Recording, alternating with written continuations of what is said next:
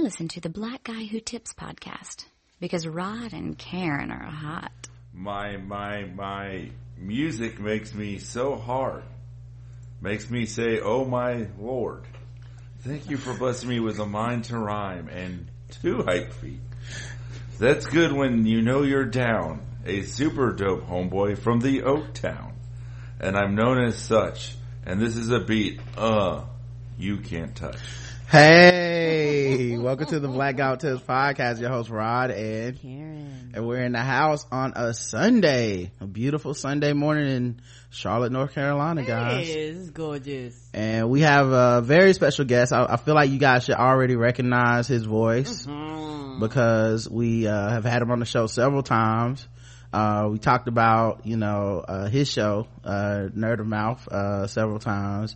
I've talked about his album, Adamantium. I mean, I feel like you guys should be familiar if you maybe if you're in the roast battles, you're in the champions, maybe you would know something about that. If you're in the champions, yeah. But it's the champ. Muhammad Ali, the Cleveland Indians, Mike Lawrence. The champ is here. Thanks. It's my man, Mike Lawrence. What's going on, Mike? I want to say the champ is here, but John Cena says that. I can't quote John Cena. I hear you, man. First of all, man, we appreciate you coming in, man. Yeah, thanks, man. Yeah, it was fun meeting you last night, and not to gush too much, but we saw Mike live last night at the Comedy Zone. If Mike is touring or anywhere near you, you gotta go see him, man. I was like, oh my god, he was so funny, and someone was like, y'all live in New York, I probably should have went to see him by now. I was like, yeah, all right, what kind of shit is this? I'm only performing 11 times a week there. Yeah, you gotta go see Mike, man. At some point, I saw that. I was like, at some point you're making excuses not to go. Right. Oh, the oven I just turned on is on. I'm gonna go as soon as this light turns off and the oven's warm. But yeah, he was so funny, man. We had such a good night. We did. Justin came out with us. His wife Turk came out. And just like I said, the show, it was amazing. It's funny too because you listen after listening and the Adamantium and all this stuff, you'd think that you just kind of be like, all right, cool, let's maybe he's just gonna do the hits. But nah, man, it was so much new material and stuff, man. Just that's stay grinding. You got it this day and age. yeah. When Louis C.K. is putting out a new album every 3 months, man, it's like he's changed, and we're all expected to now. That's actually very hard to do. You're not Louis C.K.? No, I'm actually not. But it was so cool, man. And then of course, you can follow him on Twitter, the Mike Lawrence. Maybe follow him on Facebook, Mike Lawrence. And my website's MikeLawrenceComedy.com, and that's all the tour dates. There you go. See, he's a complete professional, guys. And you're going to Florida soon, man, so back home. Yeah, going next week. Literally the weekend before the election. So I feel, and I remember growing up, it's nothing but campaign ads. Everything, especially down there, in New York you never see campaign ads, right? That's all you see, and it's gonna be exhausting. I get one more week of my political material, one more week of my Steve Harvey show.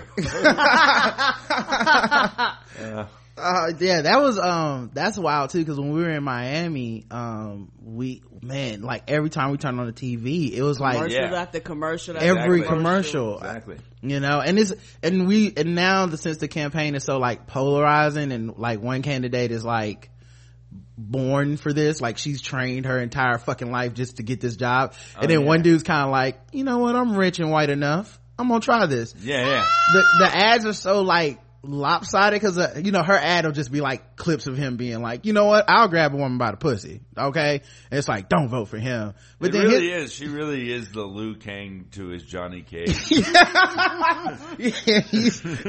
is hitting people in the genitals just. And so she'll and then his ads will just, it'll just be can you really trust a woman? Think about it, guys. All right. I support this ad. Yeah. I also, You've learned so much about people based on when they've decided to, like, not like Trump anymore. Yeah. Because honestly, like, you know how people will be like, oh, I knew him when, like, you know, before they made it big, or like I was an original fan. Like I saw the original Jesus versus Santa, you know, clips before South Park was a TV show. Like for me, it's like, oh, he lost me on Mexicans are rapists. And it's so funny to anyone who after that was like, now he's gone too far. Yeah, yeah. Because it really just lets you know how they think about Mexicans. Right, yeah, that's the thing. I think, at least I would assume for most black people, we were never fucking with him because of the Central Park 5 thing. Yes, sir. So like he had like decades worth of shit that he had to overcome, right? And he still won't apologize for that. Mm-mm. Like they asked him about that like 2 weeks ago, and he was like, "Yeah, I still think they did it, even though DNA evidence and everything was wrong." So it's kind of, you also like Mexicans, right? So that bothered you too. Well, yeah. So like you said, everything after that, I'm just like, oh no, fuck this guy. And it's like, you know, he said Mexicans are rapists, and that's terrible. I'm like, well, he's been terrible. And then and his campaign, if that's what you want to call it, has been like the least surprising yet most shocking campaign ever, because there's no scandal that he's been accused of that I went, nah, he wouldn't do that. Like every scandal is like, that's not about right. Like it's something that if a TV show person wrote about this election, they would be like, and then this scandal is the one that sunk this campaign. Yeah, about Sandra Round doing it wrong. She didn't do real life. Yeah. Well, that's the thing. He's got so many that they cancel themselves out. Like, yeah. and then the big problem is like, even when, you know, he loses, hopefully. Yeah. We still have the problem of these angry people who are mostly, because they don't go away. We're doing fine. Yeah, you know, I thought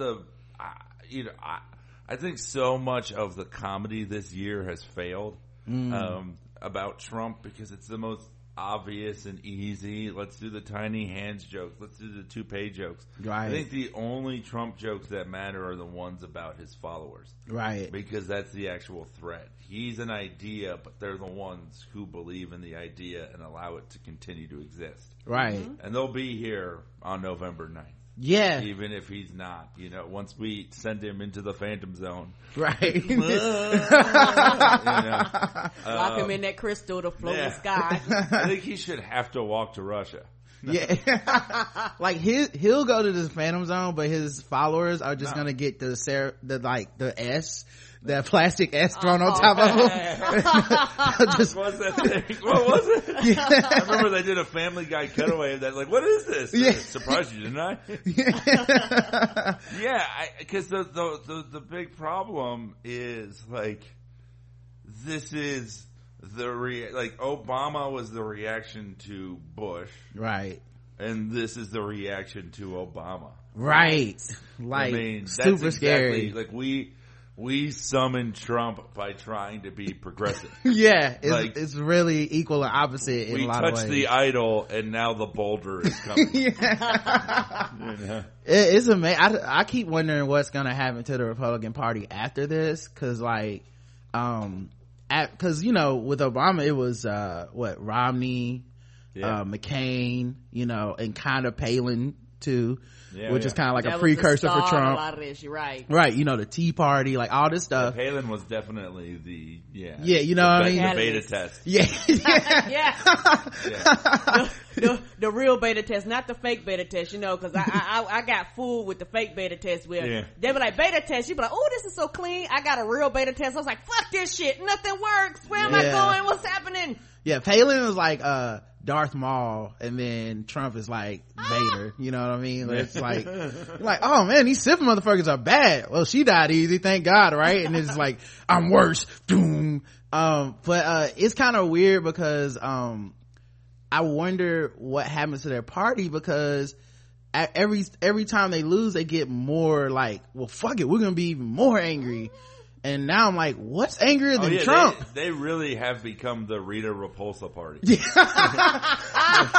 Every time they get defeated, they send up worse, more disgusting we're not in the first season, Rita with Finster making the clay monsters. We are in the Lord Zed season 2, turning inanimate objects into monsters. We are fighting Kimberly's lipstick now. It has gotten so bad. Yeah, we elected the Black Ranger. Now we got to elect the pink one. Oh, we're going to be in Zeo mode soon and fight the Mechanical Empire. You know? Oh, that's never good. Yeah. Remember Sprocket and there's the one that was Scottish for some reason. Yeah. So bad. Oh, so yeah, we're definitely we are in season 7 Red Sky Ninja Turtles. It is bad. That's Red Sky. Yeah, we're it's pretty much I don't know where they come back from this, honestly. It feels like it's a wrap for them. Oh, King Mondo, someone's in the chat. Thanks. Oh yeah, we got some crossover here with some nerd appeal. Oh yeah, yeah. I just appreciate that. Yeah. That would have bothered me all day. So yeah, man, it's just gonna be interesting, man. But yeah, Florida is crazy, and because they're a swing state.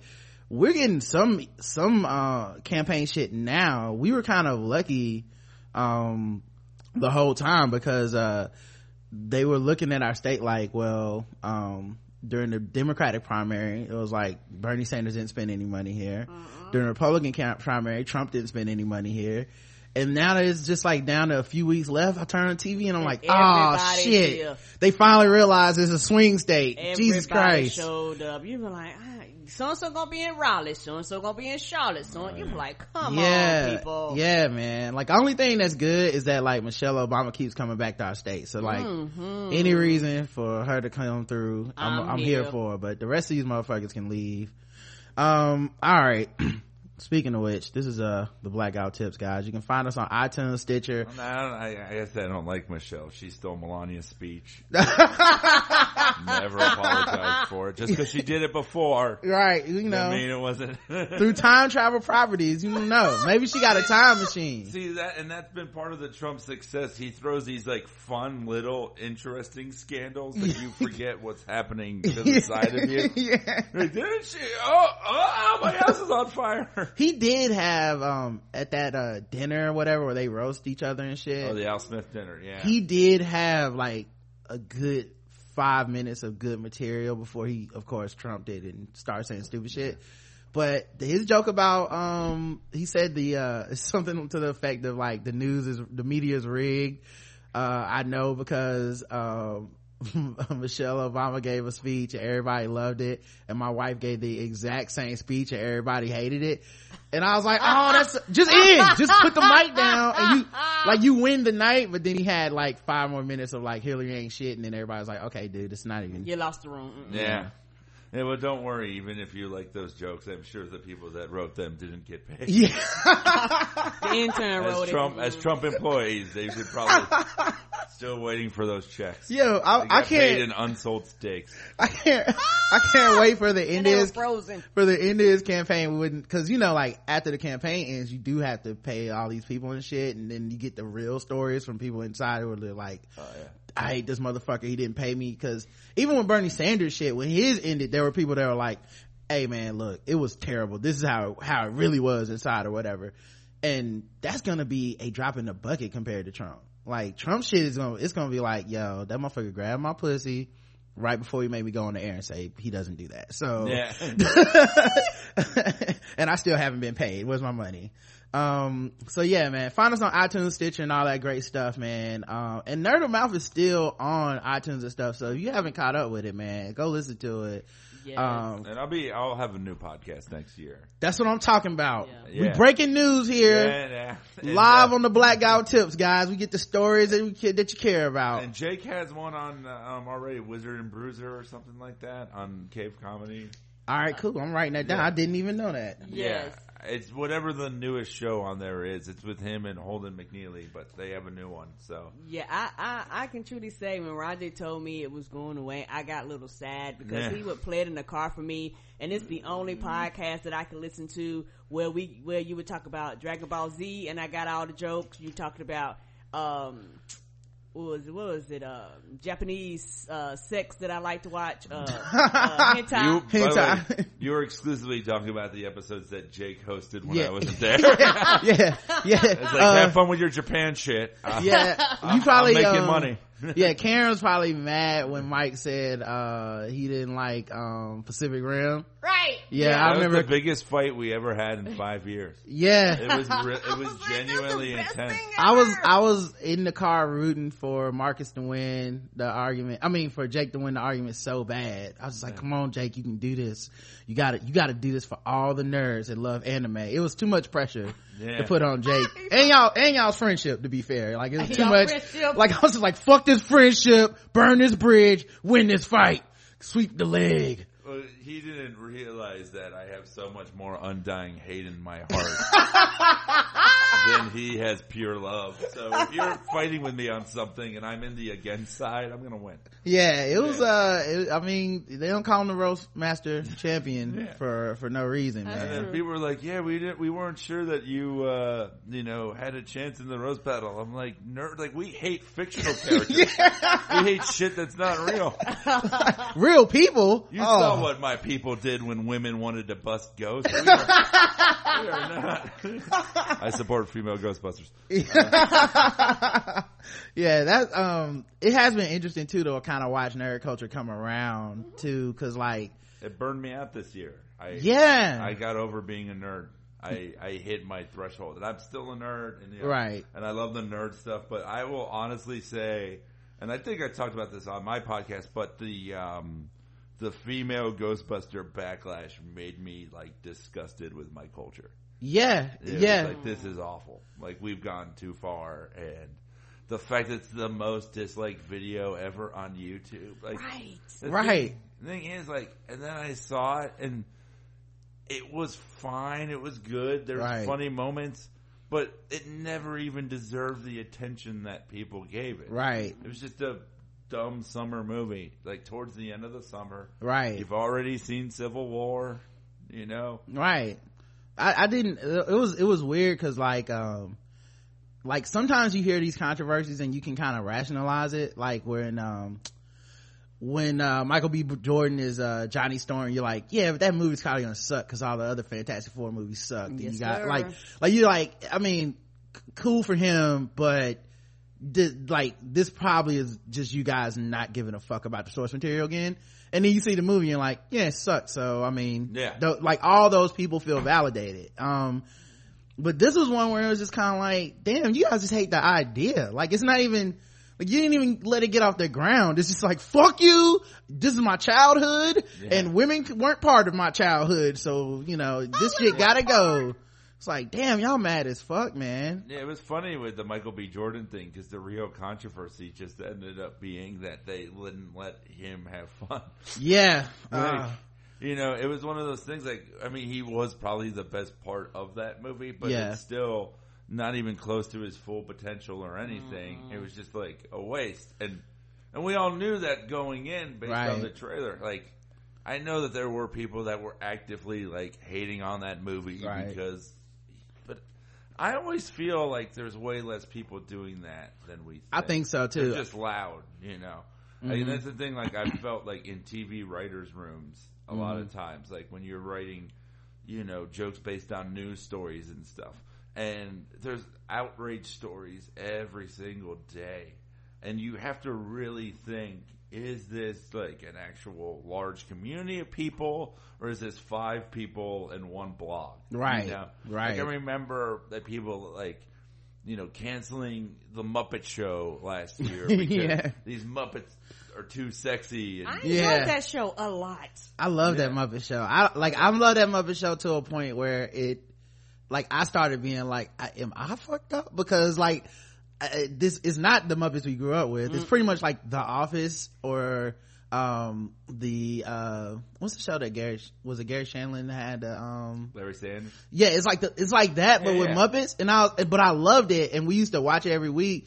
And then when it got canceled, I was just like, wow, but I liked it. Like, but when I said I liked it, you know, on Twitter and stuff, people were like, I hate that show, man, I'm just so glad they got rid of it. I was like, I thought it was adorable. It's like, were you even watching it, or were you just mad because the Muppets wouldn't act like fucking kids anymore? They were acting like adults. I don't know. But and then where else are those Muppeteers going to get jobs? Like, if you like the Muppets, just be glad they're working. Yeah, that's true. Line, right? You know, also, where are the Muppets going to get jobs, man? Kermit ain't just got opportunities lined up for frogs everywhere, man. Yeah. How it's like, going to take care of his new girlfriend? Yeah, there's one Ninja Turtle movie every 2 or 3 years now. There's, like, these guys got to get jobs somewhere, and now they're done. So, it felt kind of sad, but... Yeah, but those aren't even the Ninja Turtle guys anymore. The Ninja Turtle guys are mocap guys now. They're not true. The puppet guys. They're CGI and shit. Yeah. Although I do, shamefully, I guess, I do love them new Ninja Turtle movies. I wanted to hate them. I want to hate them. I thought Bebop and Rocksteady were amazing. Oh my god, the dude that played Bebop was so good. Yeah. Oh. Yeah. Like, if you could win. The guy who played Rocksteady was just a professional wrestler. Yeah. But Gary Anthony Williams has always been great, though. Right, but he should, like, I mean, it's not fair, but I wish life was like, I wish the Oscars weren't so pretentious, because like his performance should win something just because, or nominated for something, because it's just like he put his soul into that shit for this silly ass movie, and you're like, damn man, it's like you're not even gonna get recognized for this, but he like fucking saved so much of that movie. Oh yeah, anytime they were on screen, yeah. And you know who else was good in that movie? Tyler Perry, dog. Yes. Tyler Perry was good in that movie, man. I wanted to hate, but I was like, man, every time he laughed, that Baxter Stockman laugh, I was just like, that's good. Oh man, what and a good. Fucking Steve Amell. Go back to Vancouver. Go back to TV, you jabroni. Like, it didn't feel like Casey. It just felt like Steve Amell. Like, I want to like those CW shows more. I watched all of Flash season 1. It was good. Yeah. But you realize they're all the same. The DC universe should not be set in one part of Canada. I know that it's cheaper, but guess what? It just looks cheap. I mean, Supergirl, they moved from LA to Vancouver now, and it all has the same feel a lot of the time. And anything with like characters like Gorilla Grodd, where they're mostly CGI, like they have to be at night because they don't have the money to make them look good during the day. Just like Pacific Rim, where the characters were never during the day. No, he's doing it now. Yeah. Oh yeah, I'm Arcade Colossusing it. He's doing it to us. Yeah. We invited him into our house. We let this week. We can only blame ourselves. One daytime scene. You could have done it, Guillermo.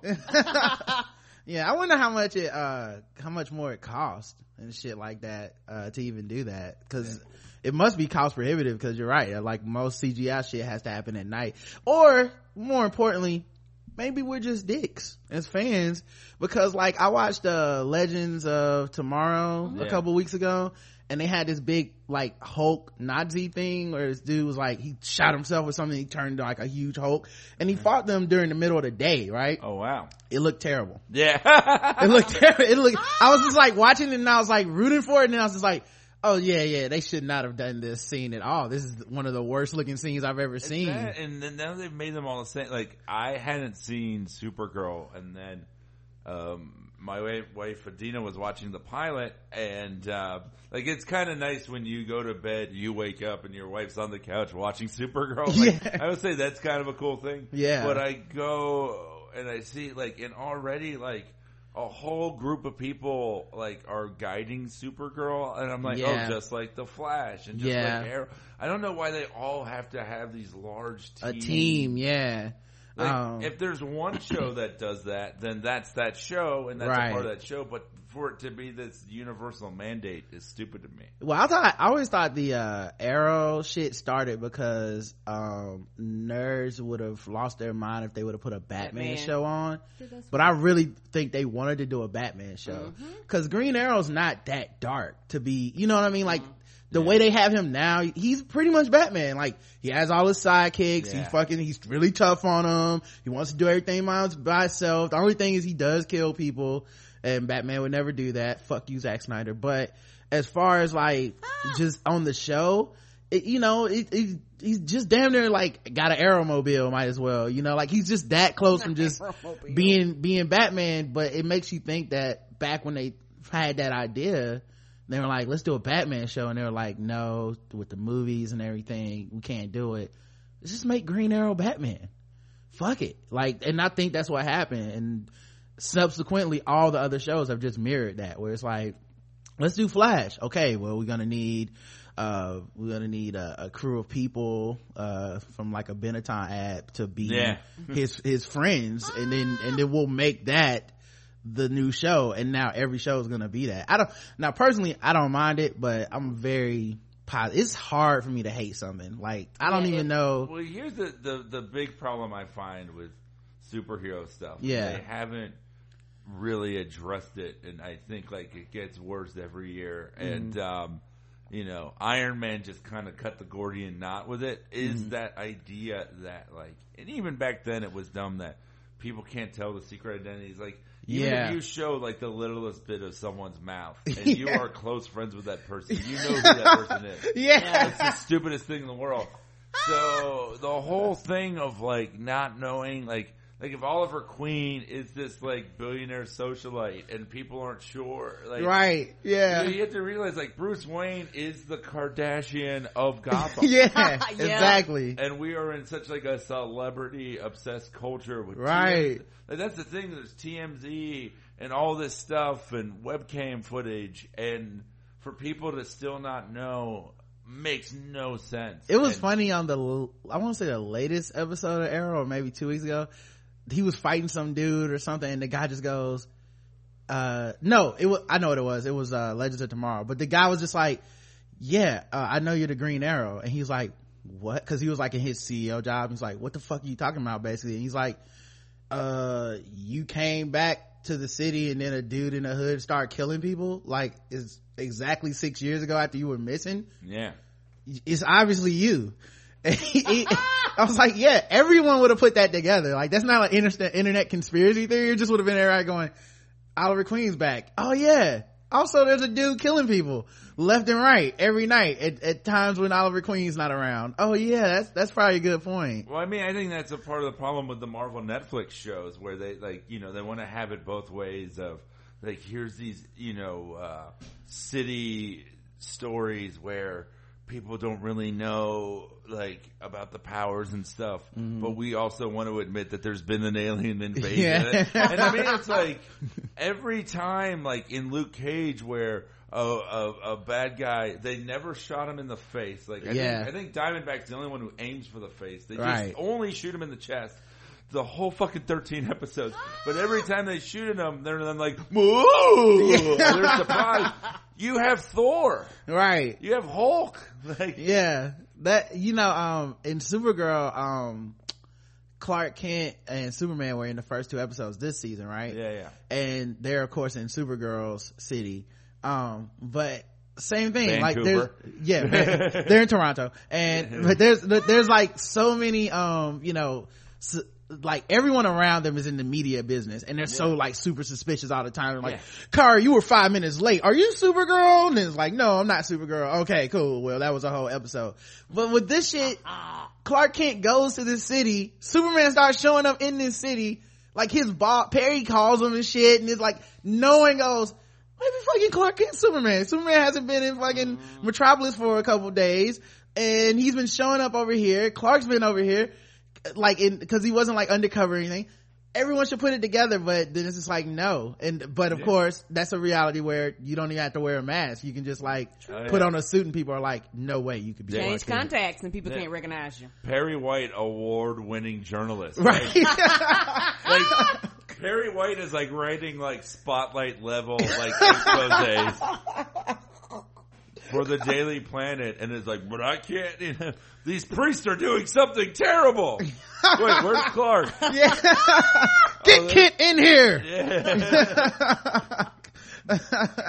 It's pretty flimsy, but it's they must have come up with this shit in 1940 or whatever, and it just made sense at the time. They were just fuck it, man, people aren't ever gonna when they made this. What I keep going back to is they never were enough people will love this and care about it and painstaking detail, and then billion-dollar movies will be built around this. And one, they didn't realize that, right? And two, they didn't realize that the people who would become fans of it in the future would be so sad and lonely that they couldn't accept anything changing. They're like, well, we could eventually improve on this, but at the same time, if we do, it'll break the hearts of millions of people, and they'll have to tweet at whatever a Leslie Jones is. Yeah.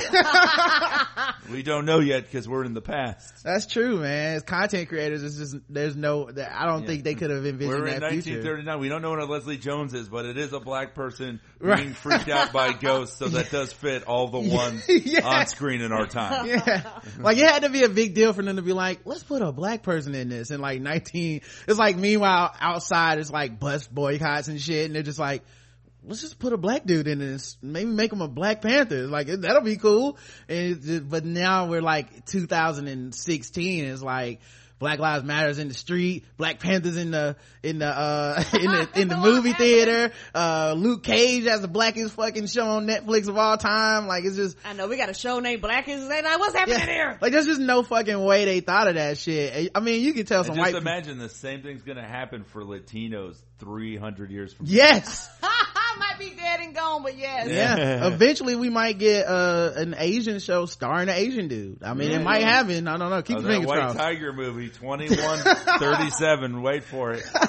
And you know what? Not to get off topic, I cannot wait until we get the Spanish soap operas. What are they called? Telenovelas in English, because I can never understand but bits and pieces, but they look so intense. First of all, we do have those. You just refuse to watch How to Get Away with Murder with Me, and that's your fault, because Shonda Rhimes has been putting those on TV with the black twist on it. Anyway, I was supposed to introduce the show, but let's just skip past all that stuff. And let's talk about our sponsors. Of course, today's show is brought to you by Bevel. This episode is brought to you by Bevel, which is the first and only shaving system designed specifically for coarse, curly hair and sensitive skin. Step up your shave game. Say goodbye to razor bumps. Check out getbevel.com/tbgwt today and get your first month free. Getbevel.com/tbgwt. And we're also brought to you by Shadow Dog Productions, who makes a bunch of great audio plays, and in this case, they have a Halloween audio play. Check out their scary audio play, All Your Nightmares. It's on iTunes, and you can just go on iTunes or search for Jenna Simon and John Fouts or All Your Nightmares. It'll come up, and if you really want to pick them up, leave them a 5-star review, guys. Okay, Dexter writes some really scary stuff. All right, he does. All right, man. So back to this ridiculousness that is happening in the world today. Mike, you write for Amy Schumer, okay? Yeah, she's been all over the news. Yeah, how do you feel? Because every time I see like an article or something, I'm always like, Mike, that's Mike's job. Like, I can't help because I feel like, you know, I do know you at this point, to a certain extent. So like, even when I see the article, I'm like, oh yeah, I agree with this or I don't agree with that, but then I'm kind of like, Mike's somewhere like, oh man, I hope they don't like make my boss unemployable. Like, does it fuck with you, or do you, I mean, you know, it's like, well, like the main thing is, you know, I did season 4. It's the best job I've ever had. Yeah, it was awesome. She's awesome. You know, and it was that thing of like, now it's like not knowing when the show's coming back. I'm like, well, I'll just keep working, and you know, hopefully, like, you know, you want to get to a point like at the beginning. Like, I was at a point like, oh god, I hope the phone rings again. like very Gil from Simpsons. And now it's like, you know, it's just pushing hard enough to get to a point where I'm like, well, yeah, I'll come back and do the show if I'm around. You know? Well, you're kind of lucky too, because none of this shit has anything to do with you directly. So you're kind of like able to like be like, all right, I don't have to step in front of this bullet. You know, it's a thing of like, I'm staying offline about it and stuff, and it's her thing. You know, she's been good to me. and that's it. How much of it is a worry just in the profession though? Like, because you know, like you brought up earlier, how do you make the difference between like a couple people and then like articles are written? Like we've done this on the show before actually, yeah. Where there'll be this outrage thing and it's like, oh, this is terrible. And for example, during the Olympics, Summer Olympics, Gabby Douglas, people were talking about her hair like I want to say 4 years ago. Mm-hmm. So then this year comes up and there's a bunch of new articles like people are talking about her hair, guys. Yeah. So I went and looked up each article. I hate I had to waste the time to do this, but I really had this hunch that it was some bullshit. So I went and looked up each article and they, you know, embed these tweets in these articles. This is journalism now.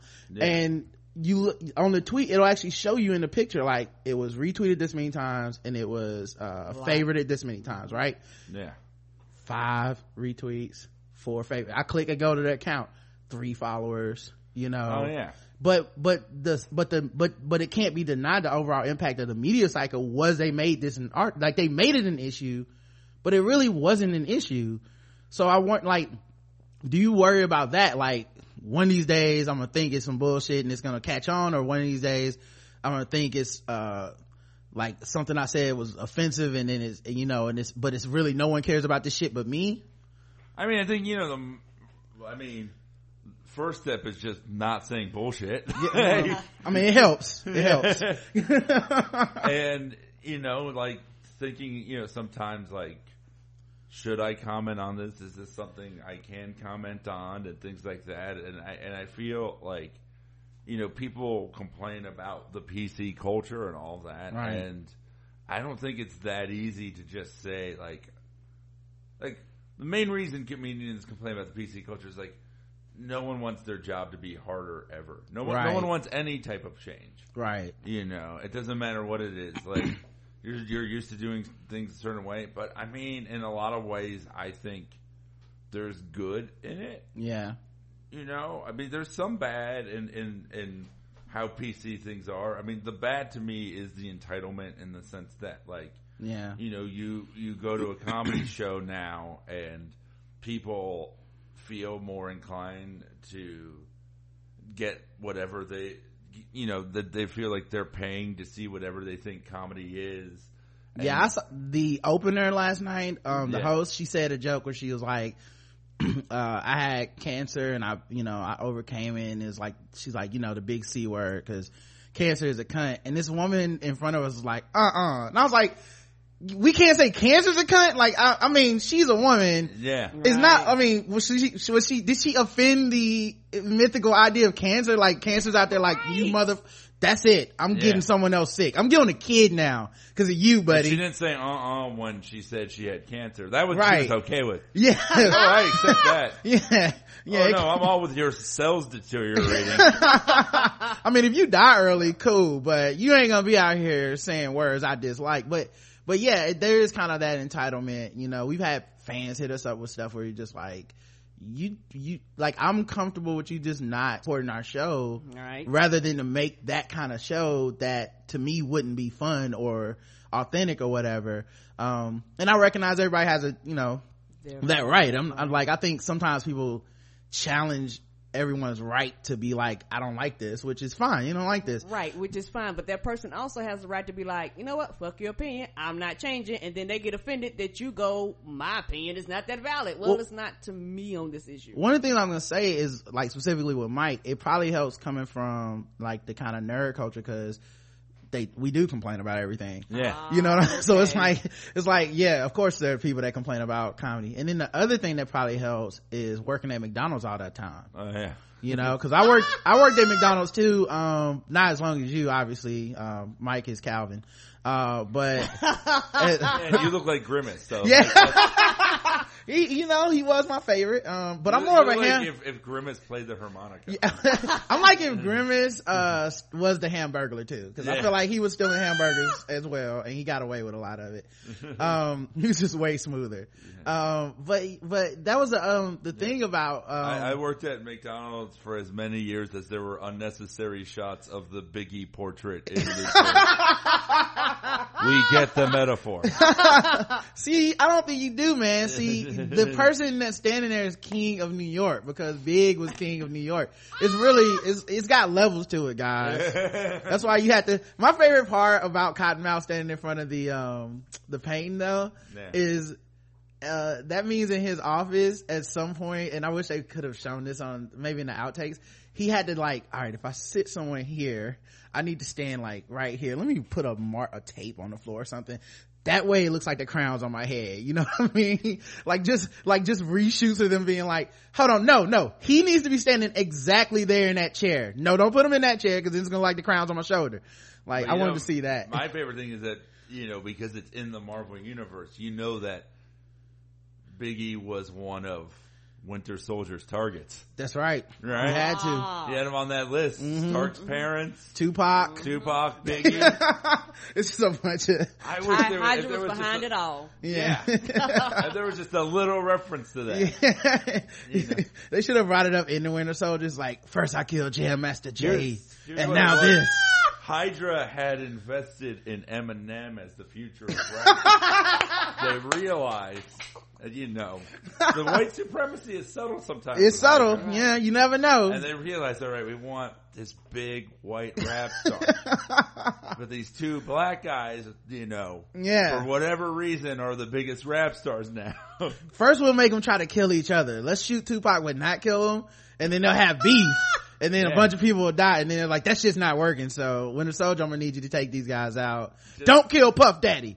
Whatever you do. Did you know that if you look at Big E's autopsy, there are throat marks that are clearly done with a metal hand? I'm just saying, if we looked at the clues, we see traces of metal. That's what I want to see in the Infinity Wars, is Tony Stark gets revenge, but it's really for Big. He's like, my parents, I can understand, but the King of New York hip-hop, that was too much, buddy. Why Biggie playing in the background? I'm here for this. But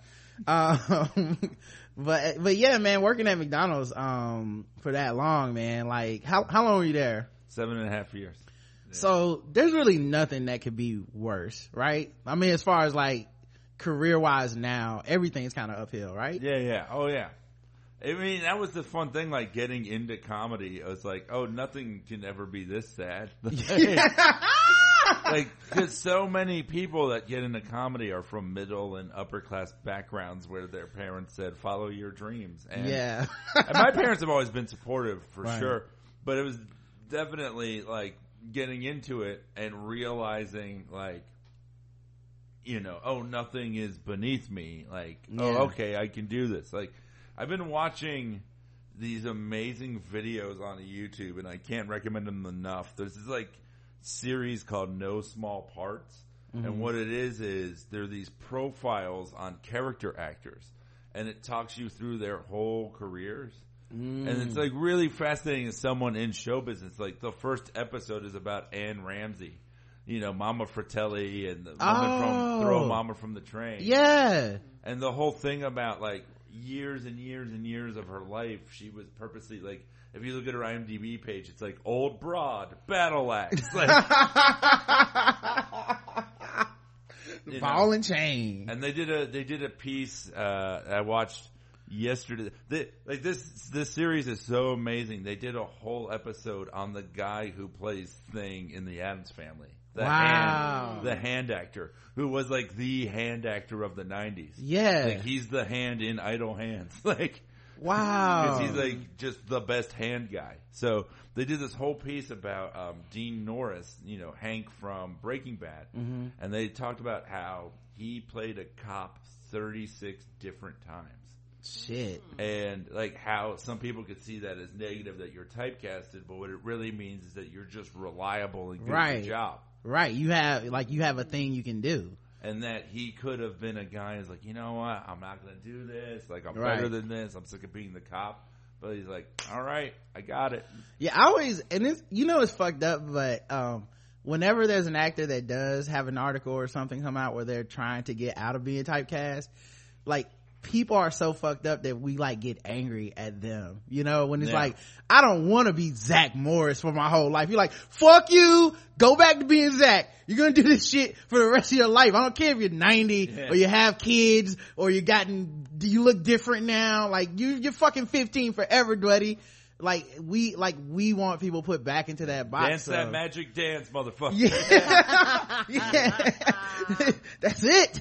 So yeah, it is kind of fucked up, man. And then Karen and I, you know, we've been waiters and stuff. I worked in fast food, McDonald's and Wendy's and stuff. And it is, I don't think there's anything worse than bombing at McDonald's or Wendy's. Like, as far as your job, like I've had people, we ran out of ketchup one time. Oh yeah. And I had people throw food back at me. Oh yeah. Which is like, cause of no ketchup, like everything in your meal is shit now, you know? And like, it was like such a, emergency, because we were we have a theme park here called Carowinds, and we were the closest McDonald's to Carowinds, so like buses would show up full of kids and they would fuck up the lobby and throw up and shit, and and then like, you know, and the managers would be super like coked up and like hyper. They like, bus on the lot, let's go, come on, you know, like I remember that. It's like the fucking military or whatever. And we ran out of ketchup and they started taking ketchup from the ketchup gun that shoots ketchup onto your burgers. That's right, guys, it's just a machine back there. It's not like, none of that's real. You're taking away the magic. Yeah, and they were like, shoot ketchup into like these things and be like, here, just give them this. And then the people be like, fuck that, I want ketchup packets. And I was like giving people free McNugget sauce. Like I wasn't doing, I was 15, I wasn't even like, I was just getting cussed out left and right. And I was like, hey, you know what else is good on there? Hot mustard, how about that? Oh, you know, like ducking fucking fries and shit. And I just remember like that day being like, this is probably the worst job I'm ever gonna have for the rest of my life. So let me just. And that probably motivated you to want to do this. Yeah, you know? Exactly. Like, I'm gonna build a life where I don't ever have to work at McDonald's and I get to do exactly what I want. I can work for myself. Yeah, I was like, fuck Calvin, I gotta find a way to get to college. Yeah. Like, I gotta do better in school. Like I'm just how Calvin did it. Yeah, you like really got an agenda against Calvin. Yeah, well, you know, man, I actually love Calvin, man. He was a symbol of a lot of black positivity. During those commercials, everybody in the neighborhood was rooting for Calvin. I was like, but it was sad because he tricked me into getting that job, so I hold it against him. I thought the whole hood would be rooting for me, man. I thought I'd be walking to work in my McDonald's uniform and they'd be like, oh, hey Rod, congratulations, good luck making the management team. And instead they were like, you smell like fries, can you sit in the back of the bus? I'm like, fuck, this did not work. One thing about working about food, around food, you smell like food, especially when I worked at IHOP. They was like, you smell like bacon, you smell like eggs, you smell like pancakes, right? Your whole life, yeah. Right. And everyone has to tell you, like, no one can just go, obviously this guy's had a hard day working at McDonald's, he smells like fries and shame, why don't we just leave this dude alone? And instead it's always like, you smell like fries. Like, oh really? But the worst thing is that you feel the grease. Oh yes. And, I still remember those showers, man. Yeah, long showers, hot showers, like the end of like The Accused and shit. Like it's just, you feel so dirty, man. And like the showers, they convinced my people to go into. and then like when I worked at Wendy's one time, there was this guy, he came and it was like him and his girlfriend or something, and so they ordered like a salad and something, right? So like I hand him the bag, right, and then I try to hand him the salad, but like the salad kind of slipped out of my hand and it didn't even like come out of the plastic or like nothing spilled or anything, but it just slipped a little bit, and she caught it and I was like, oh my bad. And then the dude was like he just stopped and like stared at me, and I'll never forget his face. Like his eyes were red, like bloodshot red, and it got real quiet. And so I actually apologized twice because, you know, they wouldn't pull off. I was just like, hey, sorry about that, it just slipped. And he was just like, don't let it happen again, motherfucker. And I was like, a fucking over a salad? Like I said, well, it's my bad, man. I was in college at the time, working part-time. I was like, it's my bad, man, sorry.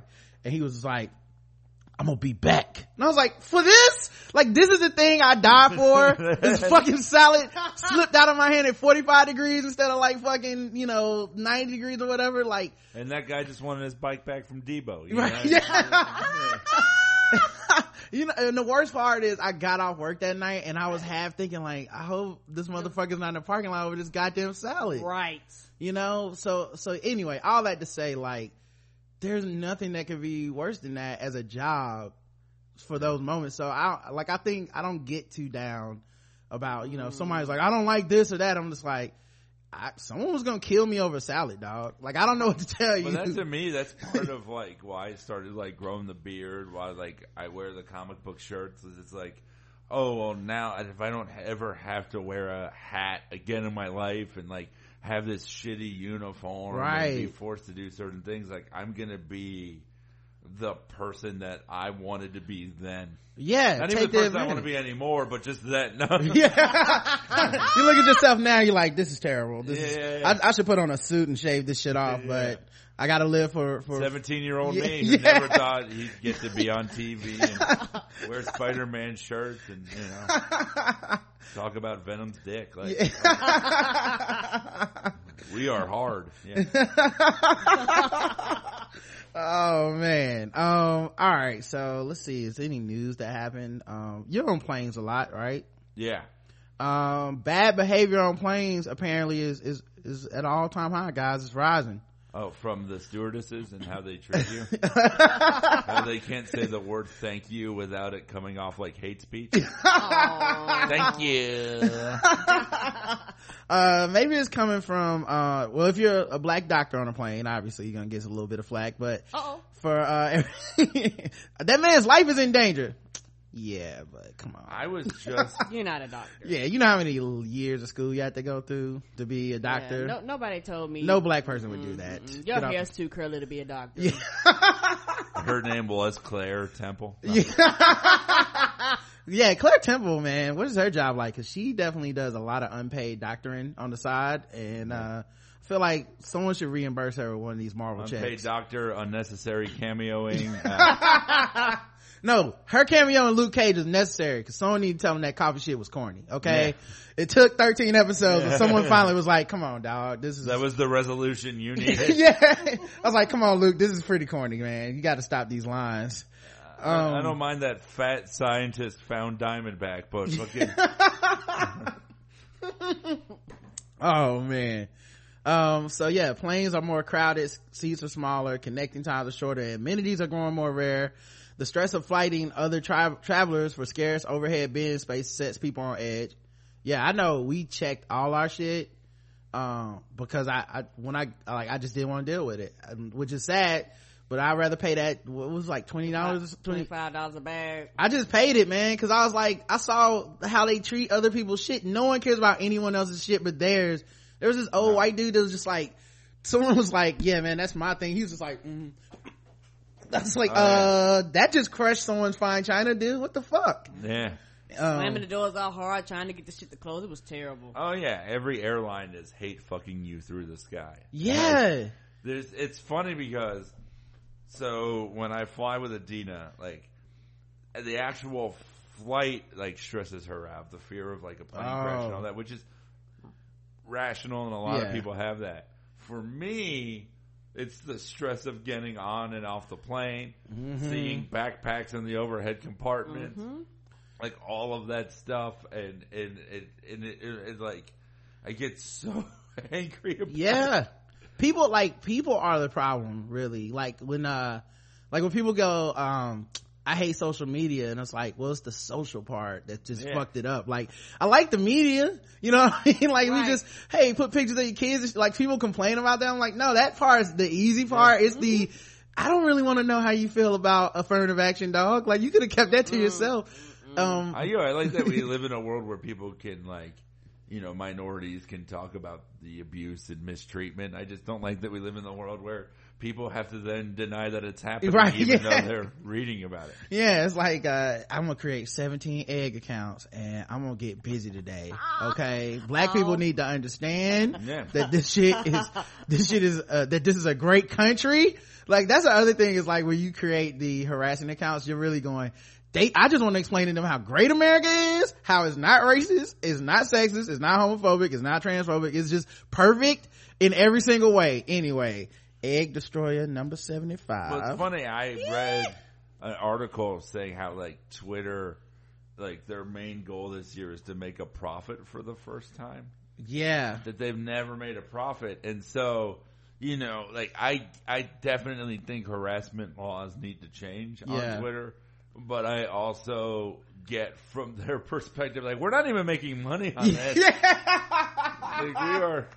Well, you know what's funny is one of the reasons they're not making money is because we're so entitled as people. And it's not just the good people, even the eggs and shit. Like, everyone's so entitled because, like, the people that are harassing people on Twitter feel like that's their right. You know, they're like, well, what the fuck? You're going to take the harassment off your site? That's bullshit. And then there's other people that are like, I use your site and I attract people to it and you let me get harassed all day. That's bullshit. And they're just sitting there like, we're just counting account numbers. We don't give a fuck morally about anything, which, you know, it sucks and it does cost them money, I think. Ultimately cleaning up the, like, it's so weird that the Facebook experience is so different from the Twitter experience because, like, at least on Facebook, you find out, like, your uncle's homophobic, as opposed to Twitter, where you just find out 13 different strangers are homophobic. You know what I mean? Yeah, and Facebook's filtering is a lot different. Yeah. It's like an investment or something. But they are going to have to fix it because, like Mike said, they were trying to, like, I think they were either, like, trying to get investors or they're trying to see if someone wanted to buy it. Well, that's why they got rid of Vine, because it just wasn't profitable. Yeah.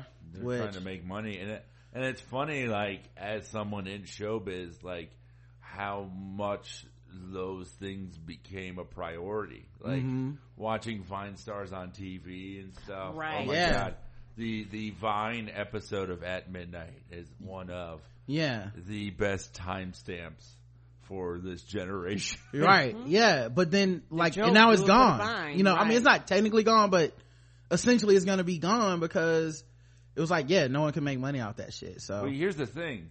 When you exclusively cater to 12-year-olds, they're all going to turn 13 next year into being something different. And you have to hope that you have to market and, like, strategize how to get the next group of 12-year-olds. Right. Like, that's tough. Like, because, like, it's so funny. It's such the, you know, YouTube and Vine and Twitter and all of that is so youth based. Like, that's the advertising dollar that everyone wants, because then you have it forever. If you get someone when they're young, they're loyal to you. But it's like, the shit's fickle. Like, that's why, like, MTV, a lot of those shows never last long, or the cast change, because they change. Right. Yeah. It is like, and then it's like, if you do manage to hold on to those people their whole lives, then you get, like, you know, us complaining about Arrow. You know what I mean? Like, like, all you're gonna get if you do get the lifelong, like, fanhood is like, well, now my life isn't as cool as when my mom bought my meals and my biggest responsibility was homework and cleaning up the house. And my big stressor was, would I get to go outside today? I don't know. Yeah. Like, can I drive the car today? I hope everything turns out okay. But MTV is a lot less, like, appealing when you get catfished by life. Now that you have, like, bills and shit, it's just like, not like entertainment goes from when you were a kid, it's like, oh yeah, Ninja Turtles, I hope it's good, if not I'm gonna watch it anyway. Too, I mean, I like Tommy Moore as the Green Ranger, but let's see him as the white, you know. Let's see what happens now. The Swords of Talking Tiger, that's kind of cool. Now when you're like 35 and you got bills and you got all this stress on you, then it's like, this entertainment better work, man. If I spend 2 hours and $20 to see Superman fight Batman, it better not stop because the safe word was their mama's names. That better not be what happened. And so the they are right. Your hypothetical character you just created has a really valid point there. I mean, I agree with that. Better not stop. Because But I just kind of, like, if I was 13 and I watched that movie, I'd just be like, oh, look at all the explosions and fighting. See, I just agree there. If you were 13, but you're thinking based on the conditions of how you were raised. Right. But now they're raised in the entitlement soup. That's what I'm saying. So, these 13-year-olds are not like me. Oh, yeah. If I was 13, I'd be like happy to be at the theater and air conditioning watching special effects. Oh, yeah. These 13-year-olds are like, ooh, a new Call of Duty game. It's in space. Yeah. No. Yeah. I have to be a black guy as a protagonist in my video game? It's some bullshit. It's Pokemon, but I have to walk. Oh. I gotta physically leave. Yeah, I will not purchase this free app. The writing was on the wall with Pokemon Go. As soon as I saw it involved walking, I was like, oh yeah, that won't last long in America. Someone's gonna get shot, or like someone's gonna sue Pokemon the game because they got hit by a car. Like we're not that society, man. We're not the get outside and have a hike searching for Pokemon society in America. It's in the middle. Yeah, here's a Snorlax in the middle of the highway. Yeah, it's like some bad's gonna have you. Like, I don't know who created this game, but they must not have been American, because we're not advanced for all that. Here's major news at least for me. Girl Scout cookie cereal is finally gonna be a reality, guys. I'm here for it. Okay, that's awesome.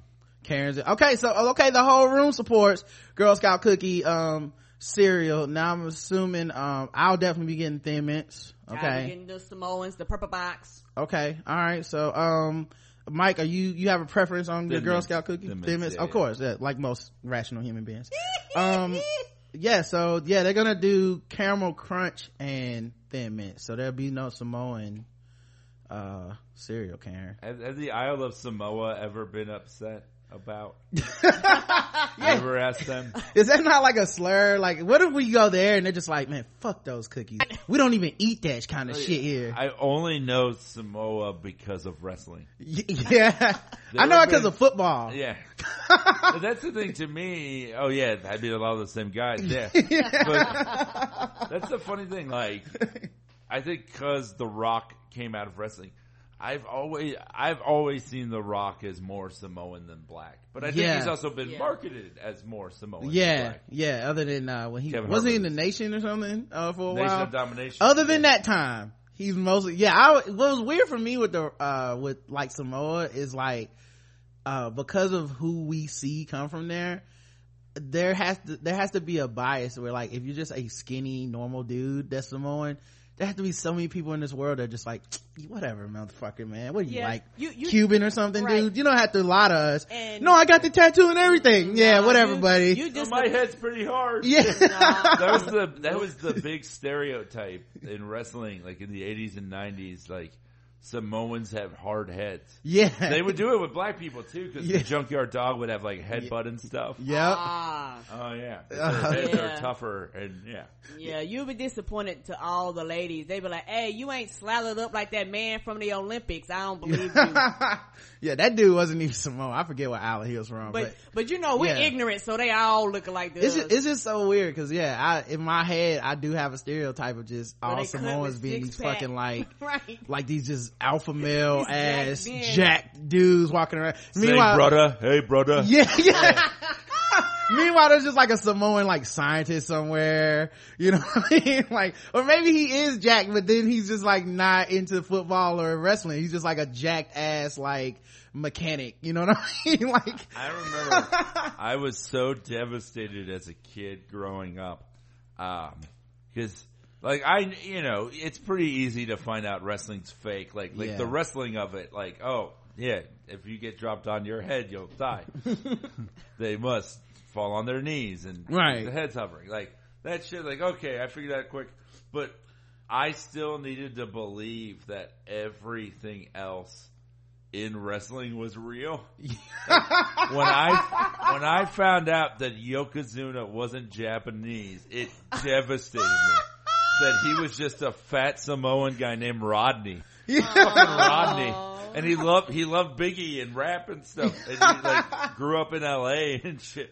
I wonder if social media changed that too, because it wouldn't be surprising. You know, they don't have to be on all the time. Like, you might just see like John Cena could just be like, I'm gonna go take pictures and at me. This is me at the beach. You know what I mean? They have to be on though in social media. Mm-hmm. They still have to be in character because like WWE makes them have Twitter accounts. So it's all corporate now. Yeah, and they have to be so careful about spoilers and things like that. But I mean, I get that. Yeah, for a business. Yeah, I wonder when it first showed up if anybody got caught slipping. You know what I mean? Yeah. Like this is just, you know what I mean? Because now it's a corporate machine, but when it first happened, I could imagine nobody knowing the rules, the regulations. Like, what the fuck is Triple H doing hanging out with The Rock? They hate each other right now. It's like, that's like, right. It's bullshit. Kevin Owens can't follow Seth Rollins. They're about to fight in a Hell in a Cell. Yeah. You gotta unfriend him. Yeah. Or make that the storyline. I saw you muted me. I know you did. I know. That's coming. That's gotta be coming if that hasn't happened already. There has to be there needs to be a social media fight that really takes place in the ring. That would be awesome. You know what? It's gonna happen on Instagram because ain't that where all the fights happen? Instagram is a big place for the fights. I don't know why.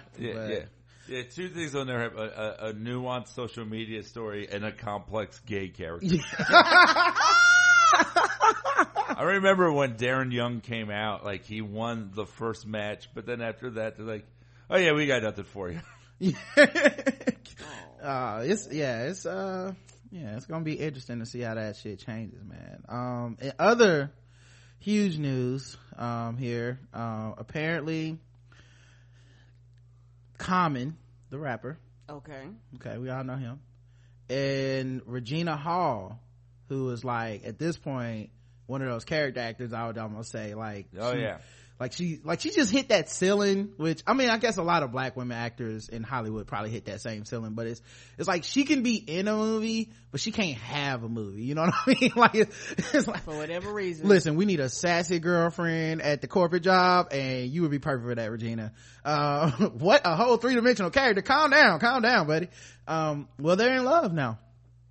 Yep, that's right. He convinced the actress to start dating last year while they were on the set of Barbershop. Barbershop, right? 3. I'm glad someone got something out of that movie. Yeah. I watched it on the plane here. Oh, for real? I watched Barbershop: The Next Cut on the plane right here. Well, you know what, man? I already felt that we owed you so much as just, you know, friends of the show, but I definitely owe you for watching that while I didn't have to, because I was refused. I refused. See now, white allies. This is what we need to do. Step in front of the bullet for me. Ask your black friend. I don't like. We should just put out a list. Like, I don't want to see Medea's Tyler Perry Halloween, but you live in a city where they don't have moonlight yet. Yeah, I do, man. I do. Oh, so, yeah. Although I hear it's coming out next week, which means we got to pick between Doctor Strange and Moonlight for our movie next week.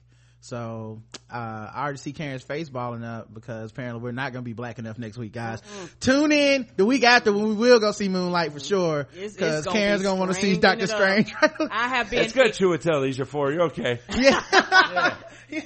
Yeah. I didn't mean to look at you like that, but I'm like, I've been waiting forever, ignoring all the extra commercials. Karen shut that shit down in the mid question. I was just like, oh, okay, we'll see Doctor Strange. Mm-hmm. I am black, but no. I do want to see Moonlight though. It looks like it's gonna be dope. Barbershop 3. If you want me to talk about Barbershop next time. Sure. Go ahead. Give me a review. I mean, could you tell the chemistry between Regina Hall and Common was growing on the set? Not really. No, because their characters didn't interact that much. I will say Nicki Minaj is a CGI character now. Yeah. You think she played wrestling? I think that she could be in the Ninja Turtles movie.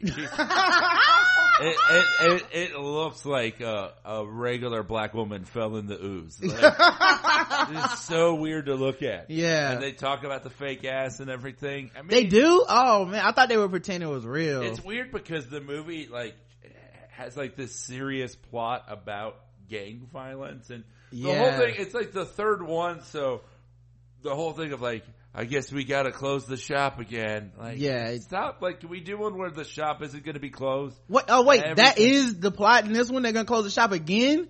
That he's sick of it, that he's gonna possibly sell the shop. Yeah. Jesus. And move it uptown out of the south side.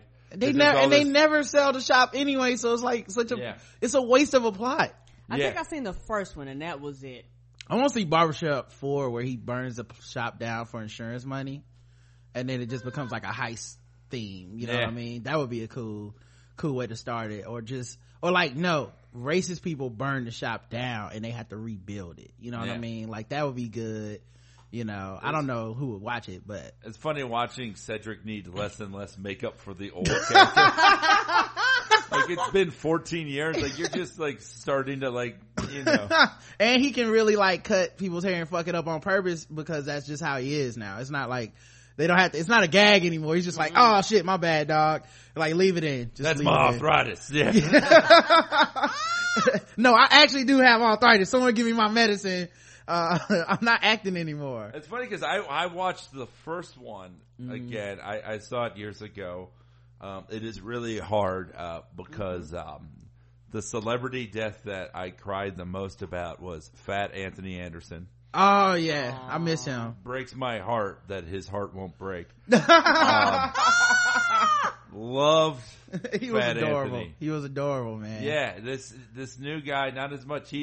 I always say, like, Ethan Suplee is the white Anthony Anderson. They followed a similar trajectory. And you look at Ethan Suplee in Mallrats, and it's very similar to Anthony Anderson in Barbershop, the fun, fat side character that you just laugh at. Yeah. And then they lost weight and got to star on TV shows. Yeah, I mean, I guess Hollywood wins when it comes to body images. They just... You either lose weight or you die off career wise, you know. Yeah, yeah. But I did look up to Anthony Anderson when he was fat though, because he was in pretty much every bad black movie. He's in Kangaroo Jack. Yeah, he was in Kangaroo Jack. He was in like fucking like Romeo Must Die or whatever. But then he also was the big bad on the season of The Shield, and I was like, this motherfucker can act. Like, it went from like, oh, he's kind of a silly side actor thing, but when he was in The Shield, I was legitimately terrified of this adorable man. And I was like, he should, you know. And then I guess he realized, like, now I gotta lose weight and be somebody, because he starred in a failed Fox cop show where he was in New Orleans, and he would no longer be the big bad now. He'd just be the bad yeah. Like, oh, now you're just a typical scary black guy, no thanks. And that's the shitty thing. Would he have been the lead of a sitcom if he was still fat? I don't know. And I mean, there's no reason he wouldn't have been able to, as far as like character wise, but you just writing like a room. I think you brought it up we were talking about Gotham on Facebook one day, and how like even their version of Bullock, he's really a skinny, like, he's an average looking attractive guy. Like, he's an actor, but still do all the jokes and comments about him being fat and stuff. Right, but he's not. So just hire someone. Yeah, he's not at all. Like, why didn't you just get a fat dude? What was so scary about that they were just like, no one's gonna watch this show if Bullock is actually a fat dude? Because come on, like, it's not like anyone was gonna turn in and be like, he's actually fat. I'm sorry, Gotham, I'm gonna have to watch something else. In a world where you have make-believe characters that kill people with CGI, the only thing that can't exist is, of course, fat dude people. That's not real, not in my world. I was team Janet Hubert over Jada, just because Janet was not Fish Mooney. Fine.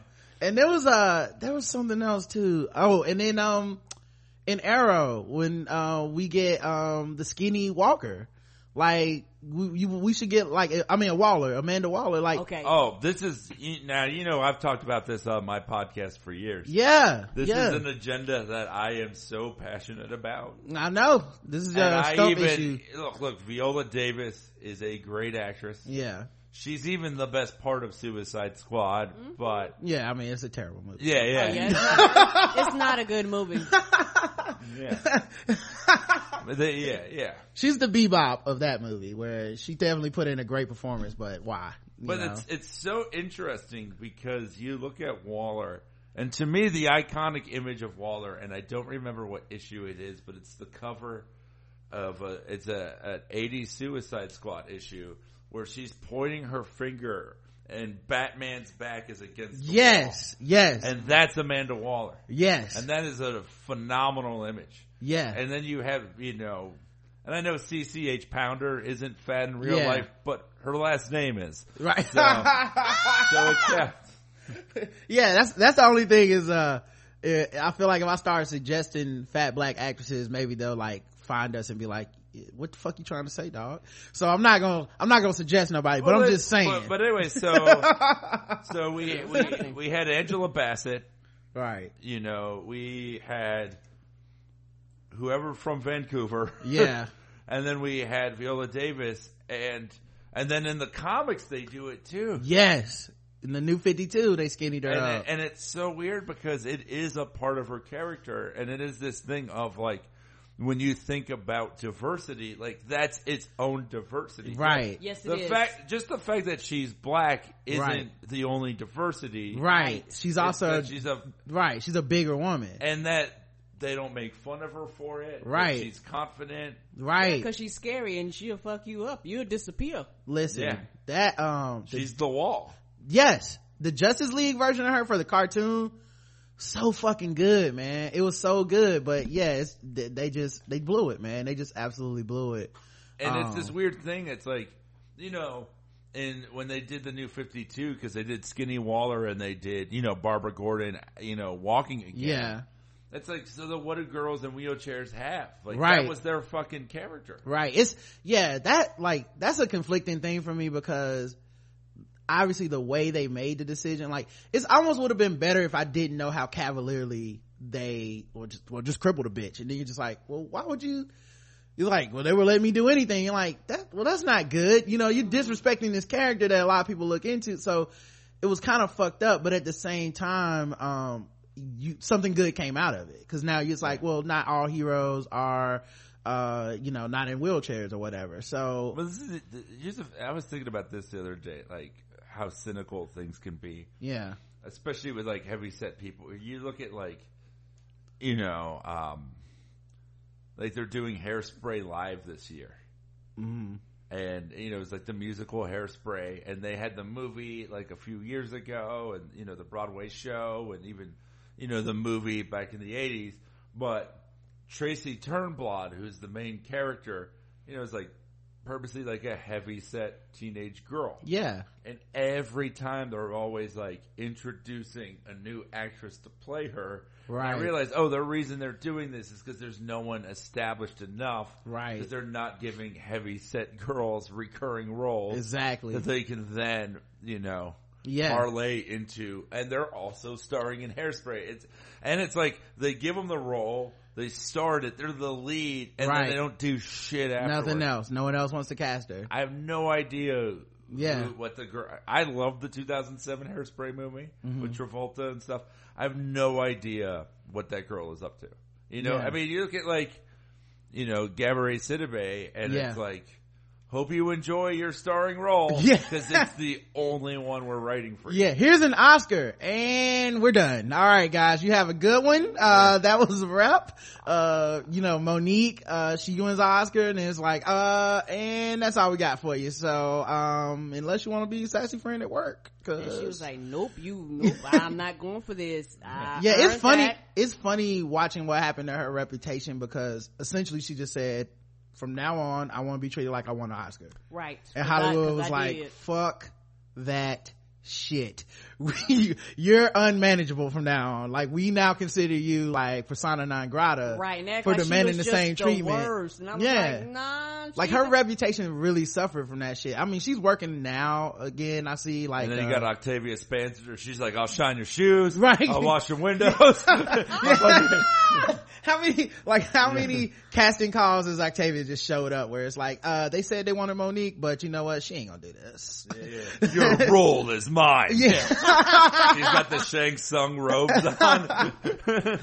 we were talking on our spinoff show, The Nerd Off, and we came up with this theory that like certain black actors keep getting work because they just keep showing up to casting calls, even though it's for a white person, mm-hmm. like Samuel Jackson. Like it would explain his hair, like in all these different movies. He just shows up. He's like, I'm gonna put on a blonde wig and I'm just gonna show up and be Sam Jackson, and they're gonna give me this fucking part. Because there's no other way. They're not 17 people a year writing Sam Jackson parts. Yes. Yeah, finding out that Sam Jackson is auditioning for the same role you are is like finding out that Galactus saw your homework. Right. Yeah. Yeah. Sorry. Everyone can go home. Yeah. He's gonna be trying this week. He's a Scottish white supremacist. So I'm sorry, everyone, go home. But Sam Jackson showed up and he is getting his part. Right. But it's the only thing that makes sense because what's in your wallet? Because you might want to hold on to it. Because I'm taking the rest of your money. Still kind of waiting for him to curse during one of those, but you know. I know, but what's in your motherfucking wallet? That'd be the best. But it's interesting. Like I watched one of those like No Small Parts things on YouTube, and they did one on the mom from What's Eating Gilbert Grape. Oh yeah, what happened to her? So here's what's fascinating: how they cast her. So her name was Darlene Cates, and they found her on the Sally Jesse Raphael show because they wrote this role. They're like, it needs to be someone who is heavyset. Right. You know, we're not shallow hallowing this. Yeah. Right. Yeah. So, they found her on there and, you know, they hire her. She's amazing. She's still alive, still lives in Texas. I think it's funny, they said, like, she lost, like, 250 pounds, but you can't see it. Yeah. It was a lot to lose. It was all back fat. Yeah. She's like, it's all the weight in my face. Unfortunately, that's why I lost it. She loses weight the same way they should board a plane, from back to front. Be a lot quicker. And, that's such a good point. And it's crazy because, like, the guy, because he, you know, they're basically like these essays about these people's lives, and he brings up this point which is really fascinating about, like, you know, what is a more impressive performance. He's like how everyone raves about DiCaprio in that movie playing, you know, a mentally challenged person, and he was like, but what's more, you know, impressive as an actor? Is it being something that you're not, or having the vulnerability and honesty with yourself? Right. To put yourself on camera. Right. Like how tough that must have been for her. Right. Like I just think when it comes to casting calls in general, like there's a whole level of people that just, you gotta be really comfortable with yourself to even walk in there when they're just like, we want an old, ugly man. And it's like, that's me. You know what I mean? Well, they talk about that a lot in this series, like how self-awareness is the key to any actor. Like, and that a lot of the people that you know as famous, like some of them had disabilities, like the guy Vincent Schiavelli, the guy who plays the subway ghost and Ghost. Yeah. You know, you've seen him in everything, right? Right. He had 157 roles in his lifetime. Shit. But he had this disability that made his face like deformed, right? And he used it to his advantage. Like, all right, I'll play the homeless guy. I'll play the ghost. Fuck it. You know, my favorite dude now is Michael K. Williams, who has a scar on his face. He played Omar, but now he just plays in everything, and no one talks about the scar. like it used to be like his character had some type of backstory. You're just like, oh, that dude's living a hard life. But now it's just like you show up and he's like, I'm an agent at Cooper and Price. And you're like, what the fuck? How'd you get in here? I do need it explained now. Like, how'd the guy who got, clearly got a razor to his face when he was 6 make it into this elite, Madison Avenue corporate office or whatever? It's like, they don't even explain anymore. He's completely made the switch to like, y'all gonna respect me as an actor. Fuck y'all. But yeah. That's amazing. The scar explains itself. Yeah. Karen, for some reason the chat is telling me y'all aren't connected. Is it me or is it y'all? I guess chat room, you guys, did we lose everybody? Let me just make sure. Okay, I'm coming back. Okay, all right, cool. You refresh Mike when you get a second too. All right, thank you. All right, well, this would be a perfect opportunity. Okay, cool, everybody can't see me. Okay, so the show goes on. We'll get everybody back on camera as soon as we can, guys. I think it's time to play some games, guys. Okay, all right. Now, of course, the first game, bit depressing. Okay, but we have to play it. It's a little game that we like to call Fucking with Black People. Karen, hold up, you can't lead till you sing the song, then you can refresh Mike. Oh, all right, okay, we gotta sing. I'm about to lead you around in my bed. Sing the song. All right, you ready? Yes. All right, here we go.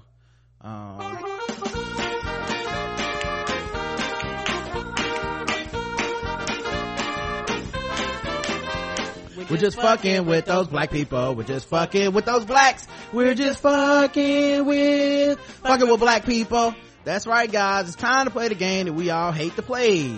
It's the game where we go all around the globe and we find different articles that make us feel fucked with as black people, and we score them from 0 to 100 in intervals of 25 for how much we feel fucked with. Today's contestants, everybody again. Everybody's back on the board. All right, let's see who's fucking with us today. Oh, this is a unique one, because it's not directly us, it's like indirectly us. But you guys remember the militia guys who took over the Oregon like wildlife preserve? Oh yeah, my friends from Oregon. Yeah, your boys. Yeah. You know? Yeah, my pals. Oh yeah. Oh, Karen, somebody's mic is on. I look like I ate all of their beef jerky. Yeah. Yeah. The I'm good, Karen. I got stuck to it. I'm sorry. All right. So it's funny though, because all those guys, you know, got arrested and stuff. And it was kind of weird because from my understanding, like some of the shit had like, they had claims to like land or something. The government took it over. And so it is a sympathetic story that I assume Mark Wahlberg will be portraying on screen within a year or two. Of course. But I'm sure I will not be seeing. Yeah. But what amazing actress will play the wife on the phone? When are you coming home? Yeah. When are you coming home? I got this. I gotta get our land back. But apparently, you boys miss you. Apparently, these guys who engaged in this armed standoff last winter have all been acquitted. They've all been acquitted, which is weird because the conviction rate of like high-profile federal cases is like 95%, but when it comes to like either white nationalists or like militia dudes and stuff, they get off often. Like it's actually harder to convict them than the other 95% of people. Well, it helps when you're the one shooting every place up. Yeah. Yeah, I want to, like, juries find them sympathetic for some reason. It's just like, oh man, these guys are just trying to graze their cattle, and the government coming in destroying them. Yeah, it's wild hogs with rifles. Yeah. I do love bacon. To the past. Yeah, I love bacon and shooting things. Yeah, and I guess my question is, who are these jurors? I want to know, like the actual jurors that actually, talk to each other. Yeah, is it mixed or is it just, quote unquote, their peers? I mean, at this point there's been several cases of this, so I mean, who knows? I mean, right. Although I guess a jury of your peers in Oregon probably is other white dudes, right? So not time in front, so that's the shit that matters. A lot of times they get off in places where not that many black people would even be considered for the jury. The other jurors are just the guys who couldn't get off that weekend to go. What's a jury of your peers? Yeah, they're like, it's your peers now. They're like, yeah, man, I would have been there, but I'll be on the jury instead, so I'll just make sure you guys don't get in trouble, but. Yeah, man, they're found not guilty, and I think the only reason that this isn't fucking with black people, at least for me, is because like the people that protested in Ferguson, they still go to court. Like they won't even drop like loitering tickets and shit. Like people, because some of the people came from like Philadelphia, Boston, or whatever, and they just wanted to be like supportive and be like, what, and they're like, motherfucker, you have a trespassing ticket. Hey, you need to show up in court and defend this, or we're gonna put warrants out on you. And it's like, we don't get passes like that. Like, we don't get the they just had some guns, guys, leave them alone. Well, it's funny, like everyone thinks of Portland when they think of Oregon, right? The rest of it is like Portland, such a progressive space, as long as you can get to about one of two cities. Okay. Yeah. I mean, it's too sensitive. Yeah. I remember I did stand up in Portland, and my opener was this black guy named Nathan, I think, really funny, and they were like, he was talking about race, and they were sensitive to that. It was like all white. I'm like, he doesn't get to. Yeah. Sir, come on, you're going a little too far right now. White people do that the same way as black people, okay? White people drive like this, sir. come on. He's getting a little sensitive up in here. Yeah. They're the ones who think that Michael Che accidentally said this. Yeah. I love that people are like, he slipped. I'm like, no, that was written. Yeah. It's funny. We watched The Walking Dead, and I love it. I love it. It's the best show on TV. I don't even think it's close, by the way. Well, I have a Snapchat series called You're Wrong. So. Yeah, well, we'll see what you think. We'll see what you say about it after this, because... I'd say we should have an argument about The Walking Dead, and just like it should never have an ending or resolution. Yeah, I like that because life has no resolution. We're the actual main characters. We'll still stay alive, but everyone around us will die, and people will then mistake that for suspense. Isn't that how our zombie apocalypse goes in our heads anyway? Everybody's zombie apocalypse is that way. We live, all our friends die, we continue to find ways to survive. I mean, come on, that's my dream. But more importantly, I like that it's a show that openly fucks with their audience. Like, too many shows are really like try to be clever about it and shit, and they're just like, fuck you, you're not gonna stop watching. And there's something brilliant about that in a era where people have no balls with TV anymore, where it's like we're so sensitive and scared that the audience is gonna turn on us, and they're just the one show. And there's a reason they had the highest ratings, because they're the one show that's like, yeah, we'll call your shit. You're not gonna stop watching. How about that? And we're gonna make it brutal and all that shit. So anyway, my point is, and people love bragging about when they lost it. Like those articles last week. I quit. Like, you're just like the people that are quitting Trump now. Fuck you. Yeah. Like, it's always been a bleak. It's always been a bleak, fucking violent show. But you're so much better than me with your morals and your higher ground that you're quitting now because you're so fucking sensitive. Get the fuck out. I quit when Lori died. I quit when Shane died. Yeah. Oh, yeah. Well, I quit when I found out I wasn't famous enough to be on The Talking Dead. Yeah. Oh, I had the best reason to quit. Yeah, we got to get you on Talking Dead. I'd love to do the show. Sorry. Yeah, we just got it. We got to get you on there, man. We got to figure a way out. Because Mike should be on. Although I now have to change my opinions about. Yeah, I was gonna say I don't know that would work, because then it's just gonna be Chris. It's gonna turn into an hour of Chris Hardwick like just arguing with Mike. Like, no, didn't suck. And Mike being like, no, it did suck. Oh no, they would never have anyone on that. Yeah, here's Mike Lawrence and Greg Nicotero. Answer your crime. Swear to me, Greg. Yeah, that's what they want. Yeah, I don't want to see that. I'll take it back. Promotional show. Yeah.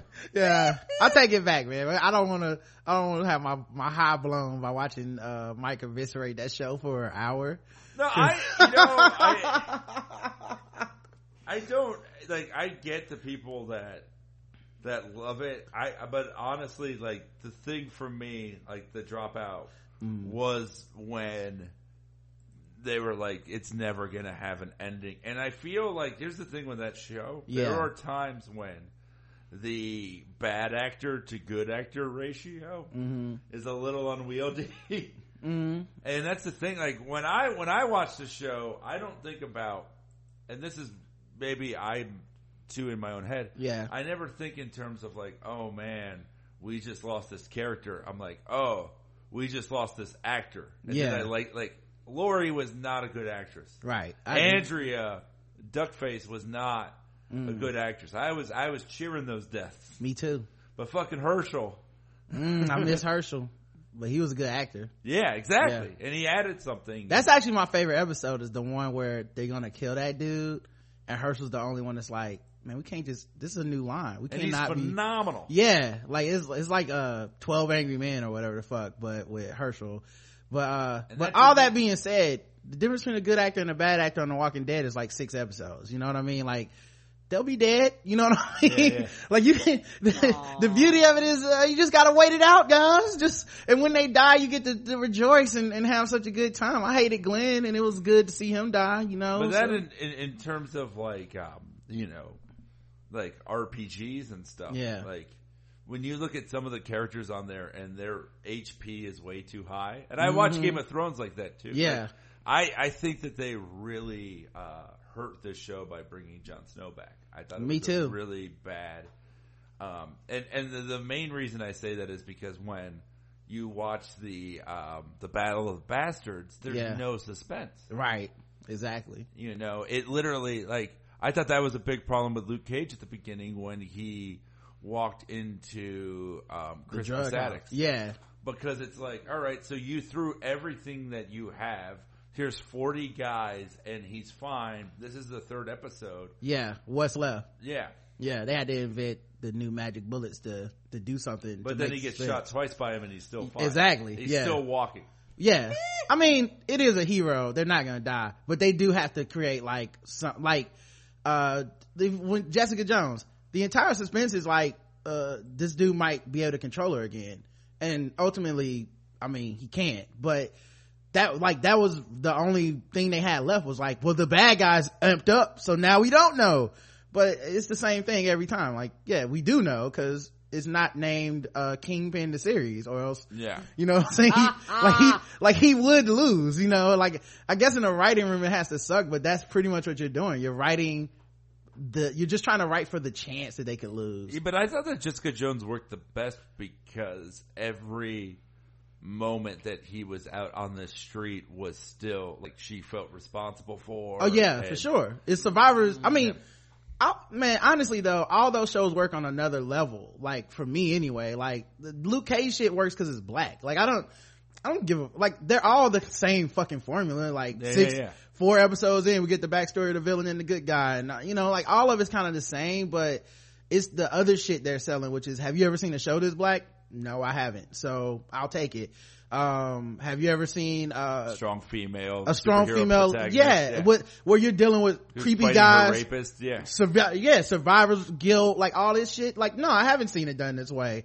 Have I ever seen a white dude who's really entitled and religious and sort of a hypocrite beat up a neighborhood? Yes, but I've never seen it done with a blind man. So I'll watch that shit. Okay, like it's not.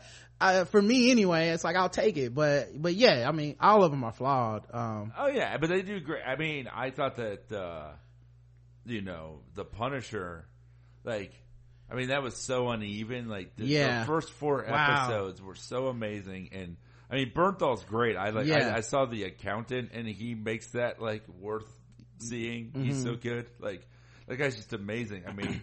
That was one of those, like, oh, we lost a great actor on The Walking Dead moments. Yeah. Like, oh, Bernthal left, but Carl's still there. Yeah. Still can't fucking act. Yeah. Gets worse with age. I think he seems like a kid that was raised in the zombie apocalypse at this point. He's fucked up. You know what I mean? Like, this last episode, they cut his arm off or whatever. He was like, just do it, Dad. And I was like, that kid's seen some shit. Yeah. Cause I would have been like, hold up, there has to be a way. No, not my arm. Dad, you gonna do this? You really gonna let him do this? Use that hatchet on him, you know, but instead he's just like, just cut it off. Yeah. And I'm like, fuck, that kid's tougher than me already. And Daryl is the Gambit of the Walking Dead universe. Yeah, yeah. I feel like he got girls wanna fuck you.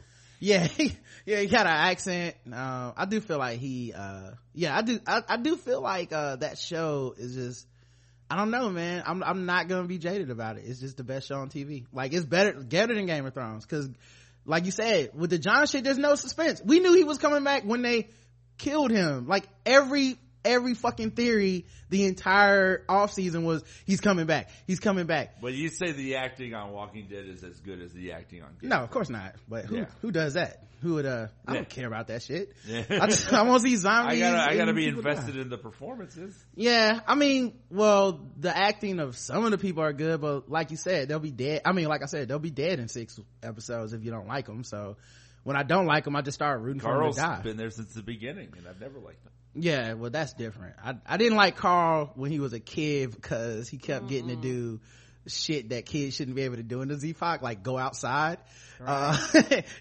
His life's been fucked up. He got shot in the chest. He got shot in the eye. And then, maybe I'm just sympathetic now to Carl because he never got to be a child. Okay, guys, he's all fucked up. His dad's fucked up. From him. Yeah, he's eating dog. Carl's eating dog, man.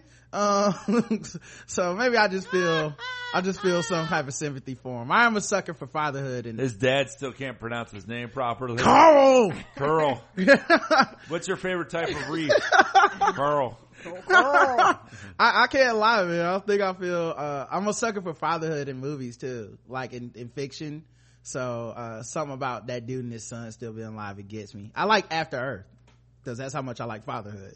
Okay. You know, like, it's just like, oh, look at that dude taking care of his son, man. And everybody's like, that movie is shit, Rod. I'm like, but he's taking care of his son. And I love Spider-Man 3 because that's how much I care about the Sandman. Yeah. You're right.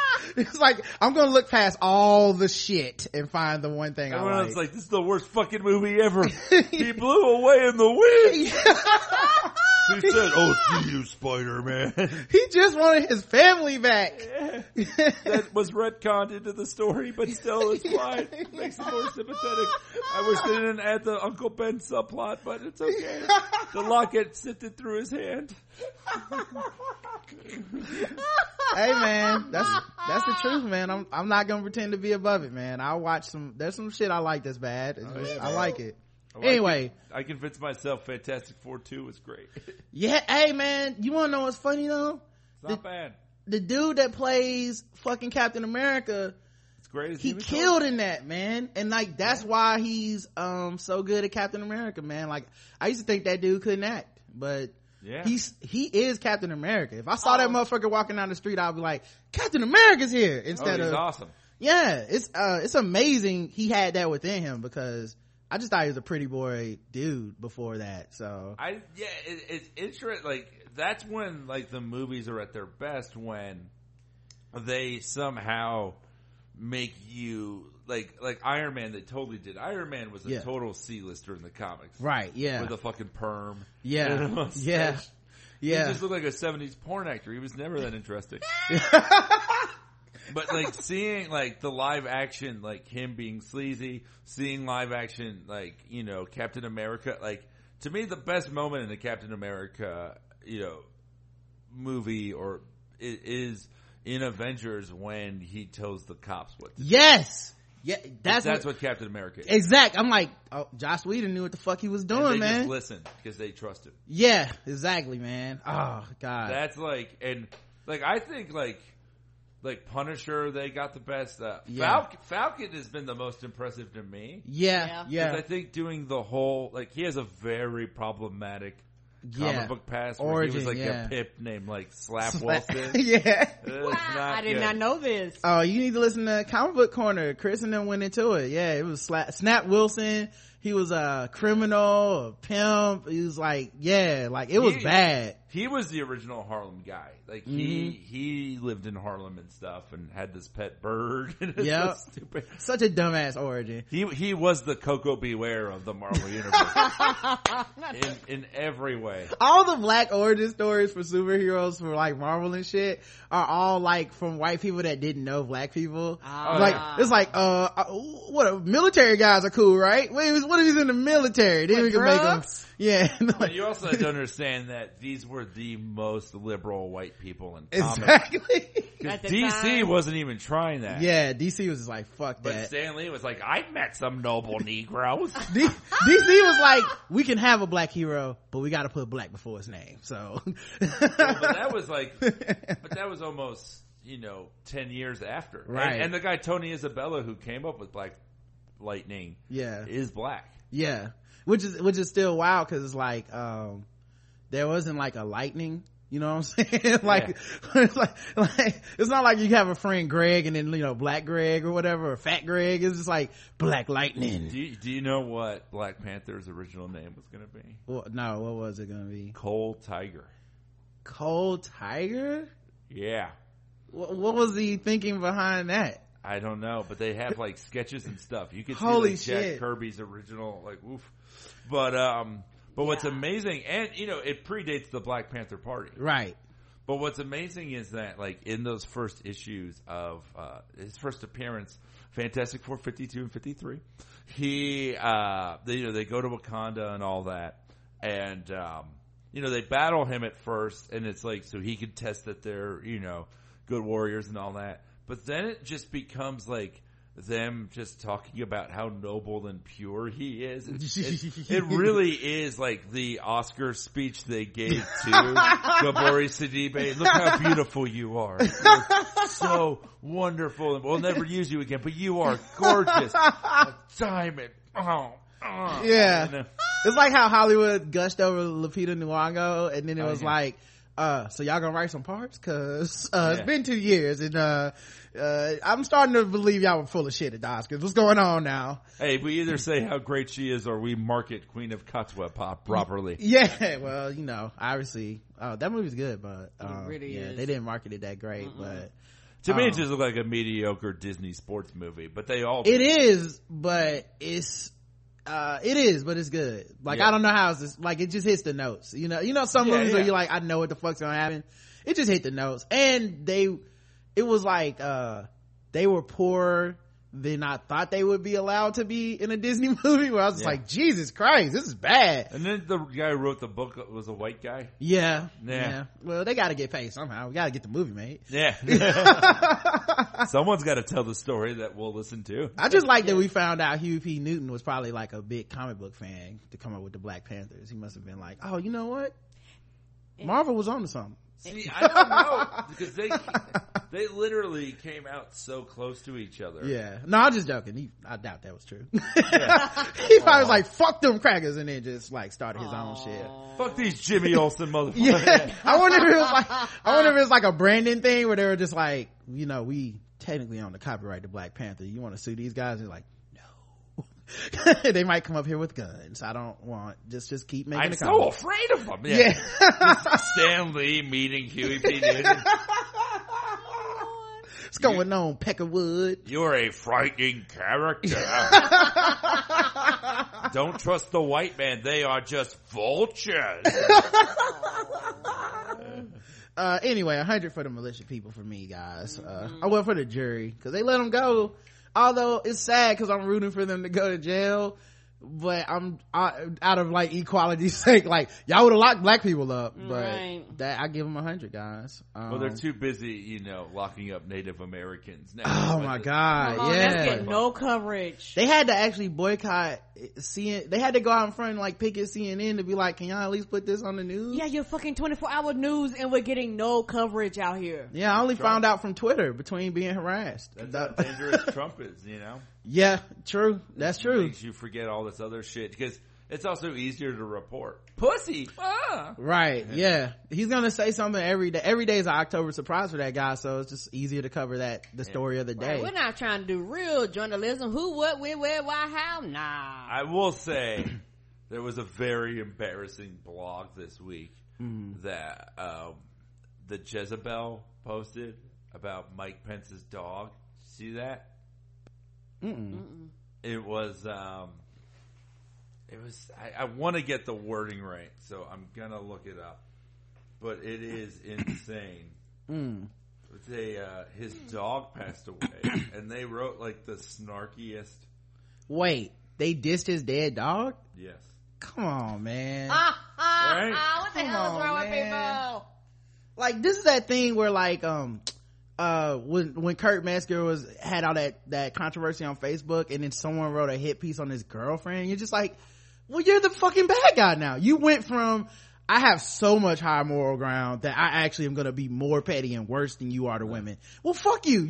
You make it worse. You're not helping at all. And talking shit about some politician's dog dying. Yeah. You make it worse. You're the bad guy now. Yeah. An October surprise for Mike Pence's dog. Death.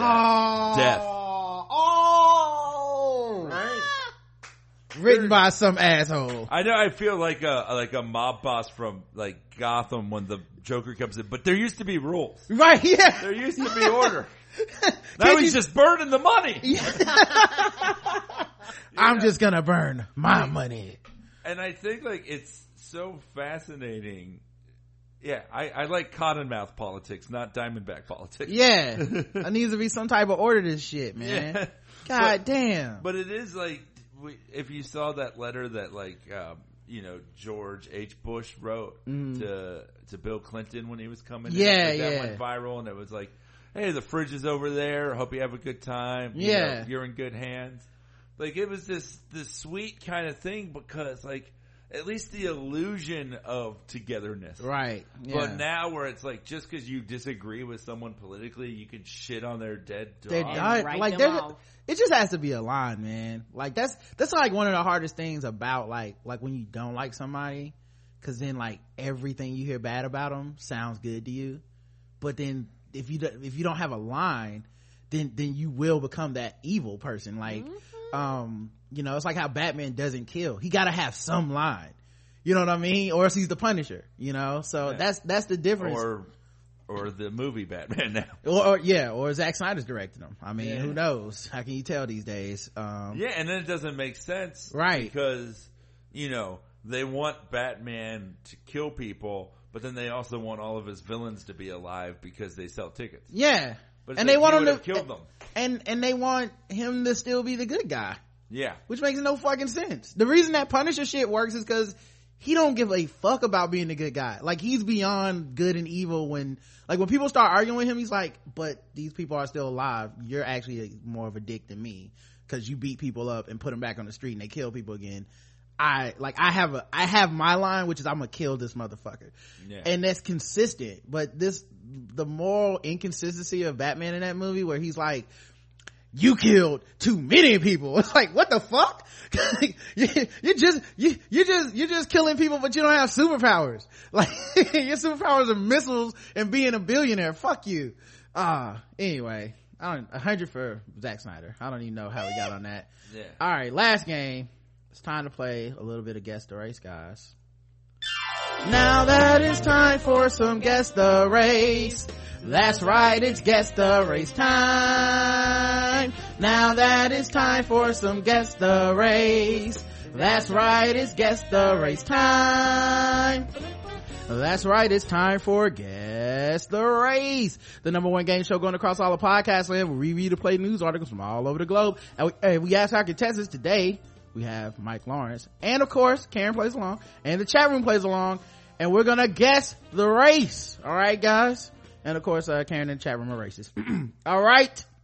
Let's check out these stories and see if you guys can, figure out, who is what. This is not fair because, I think Mike knows the answer to this one. All right. Let me go to a different one. Here's one. Go for it. All right, we'll do it. I think you already know this one though. A McDonald's employee who has worked at the chain since he was 14 celebrates his 59th work anniversary. Yeah. He knows this one. I'm gonna skip this one, guys, because I was like, Mike will definitely remember that story. Well, you know what? If I didn't hear the story, mm-hmm. which I only saw because you posted it on your Facebook page, right? If I didn't hear the story and I guessed that it was black and it wasn't, I would have just had to fade back into the shrub. Nah, I like people that go for it, man. Yeah. You gotta go for it. All right, here's one. A judge has been found guilty of bribing an FBI task force officer to check his wife's fidelity. Okay? Now remember, all this racism you're about to hear is brought to you by Bevel. Okay? Bevel is the first and only shave system specifically designed for coarse, curly hair and sensitive skin. Step up your shave game. Say goodbye to razor bumps. Check out getbevel.com /TBGWT and get your first month free at getbevel.com. Of course, I shave with Bevel because my beard doesn't naturally grow like this. Okay, guys, somebody has to take care of this shit down here, and it is irritating. And I remember the other day I was feeling kind of down. It's just like people were getting to me, but then I shaved, and for some reason, like, the ritual of shaving, it just like shaved all the frustration off of my face and my neck and stuff. So make sure you guys do that. Getbevel.com /TBGWT, first month free. Okay, doesn't get better than that.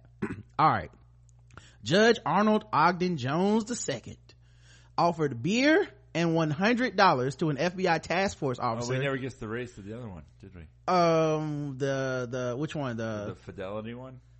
No, this is it. This is the judge. Okay. This is him. All right. He offered $100 and beer to an FBI task force officer for help accessing Jones' wife's text messages. Okay, so he's a judge. He's like, here's $100. I'll buy you some beer. I need you to hack my wife's phone. I want to see her text messages. Okay. Wow. I'm gonna say Samoan. All right. Mike's going in early. He's going Samoan. He's going in hot. Federal jury on Friday found him guilty of 3 corruption charges. I know it's still corruption technically, but it feels like because it was only $100 in beer, he should get less time. Cause like, you weren't serious about this shit. It wasn't thousands of dollars. You were gonna do this shit for, like, you know, some Bud Light and spending change, you know. Anyway, it was a 5-day trial, happened in North Carolina, so Shout out to our state. North Carolina. Yeah, he was probably like, and keep them transits out the bathroom too. He was found guilty of paying bribes, paying gratuities, and attempted corrupt influence of an official proceeding. He faces up to 37 years in prison and $750,000 in fines. He was sentenced, he will be sentenced January 23rd. So, guess the race, guys. I'll say black. All right. I'm going white. Karen's going white. Let's see what the chat room thinks. Keep in mind the chat room is racist.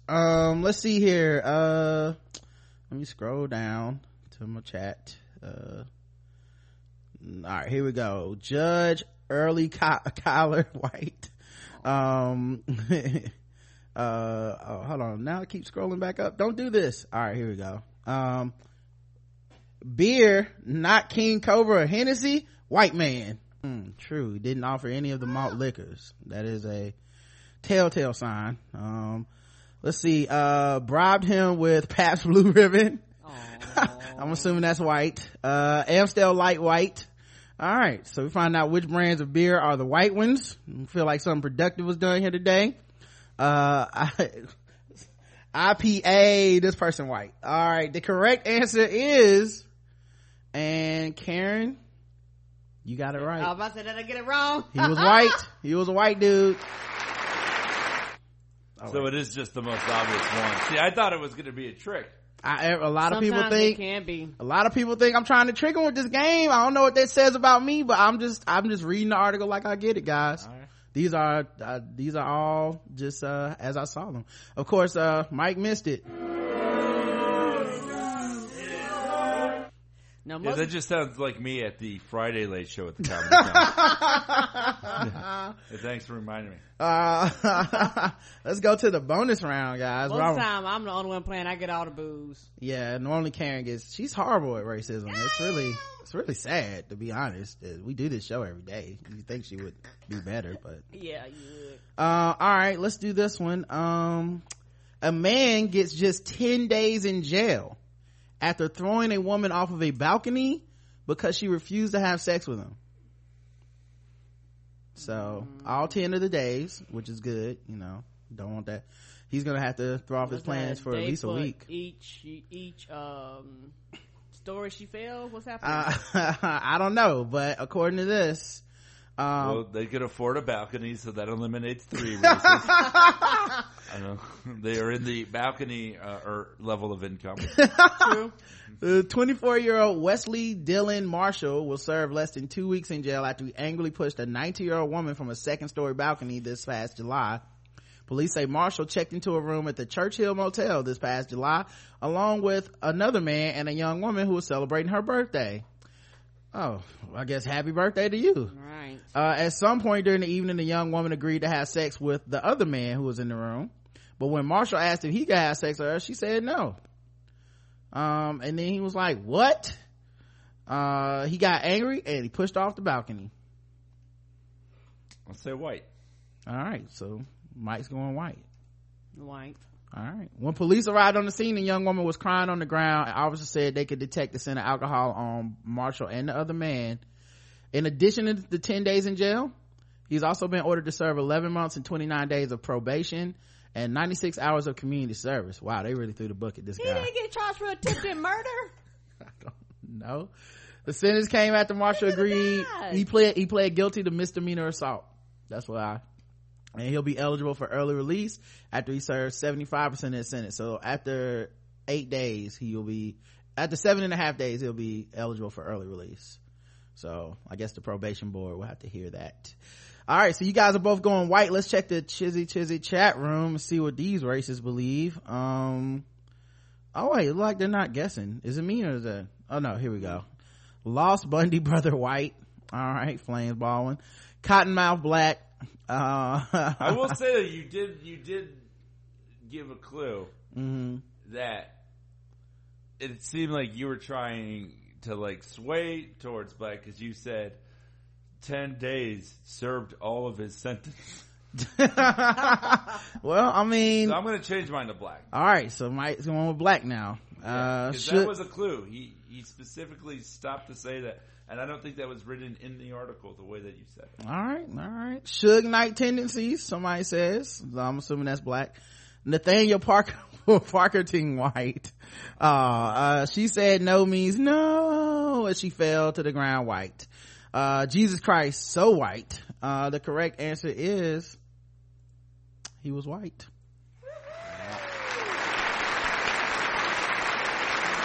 Karen finally has a day where she goes 2 for 2. Mike? Yeah, because what I've learned, always stick with your first instinct, because you're probably right. Yep, that's how it goes. I was like, Wesley. I'm like, well, the only one I know is Wesley Snipes. And then as you said what, I'm like, oh yeah, Wesley Crusher. And of course, a couple of you guys missed it. Yeah, thank you, HC. Wesley got me too. Yep. Yeah. Hey man, look, you gotta find the context clues where you can. And sometimes the word, I think what throws people off the most though is when I call somebody the N-word, but I call everybody the N-word. So I'll be like, man, this nigga did what? And then they're like, oh, he's definitely black. And I'm like, no, he's a doctor, and he also is a Jewish dude. It says right here in the clues. So we're at 119. Alright, we only got one thing to do anyway. We gotta do sword ratchetness.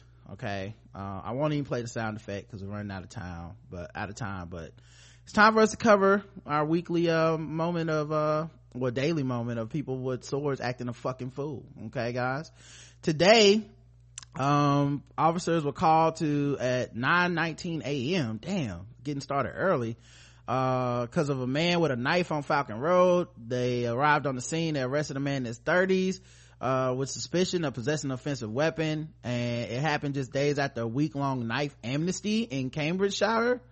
Sounds like where hobbits are. After knife amnesty came to an end, damn, they got problems around here. Samurai swords are usually handmade using traditional methods and are legal to buy and own. No license is required for purchase. Only requirements is that the purchaser is over 18 years old, which is sad really, because you know, we regulate guns more than we regulate swords, and people out here killing people with swords all the time. But if it's carried in public, the offense, that's a public offense, and it carries a maximum penalty of 4 years in jail and up to $5,000 fine. So no, we just ended. Oh, we did? Mm-hmm. All right. Well, that's it anyway. That was the last story. All right, for podcast land people that are still out there, make sure you guys check out Mike on Twitter, the Mike Lawrence. Check out his Snapchat series, because he's gonna be telling you how all the things that you think were cool and awesome are no longer that way. And follow him on Facebook, man. Like I said, man, great guy, and so glad that you could come here and do this, man. Yeah, thanks for having me. No doubt. Until next time, love you. I love you too. Mwah.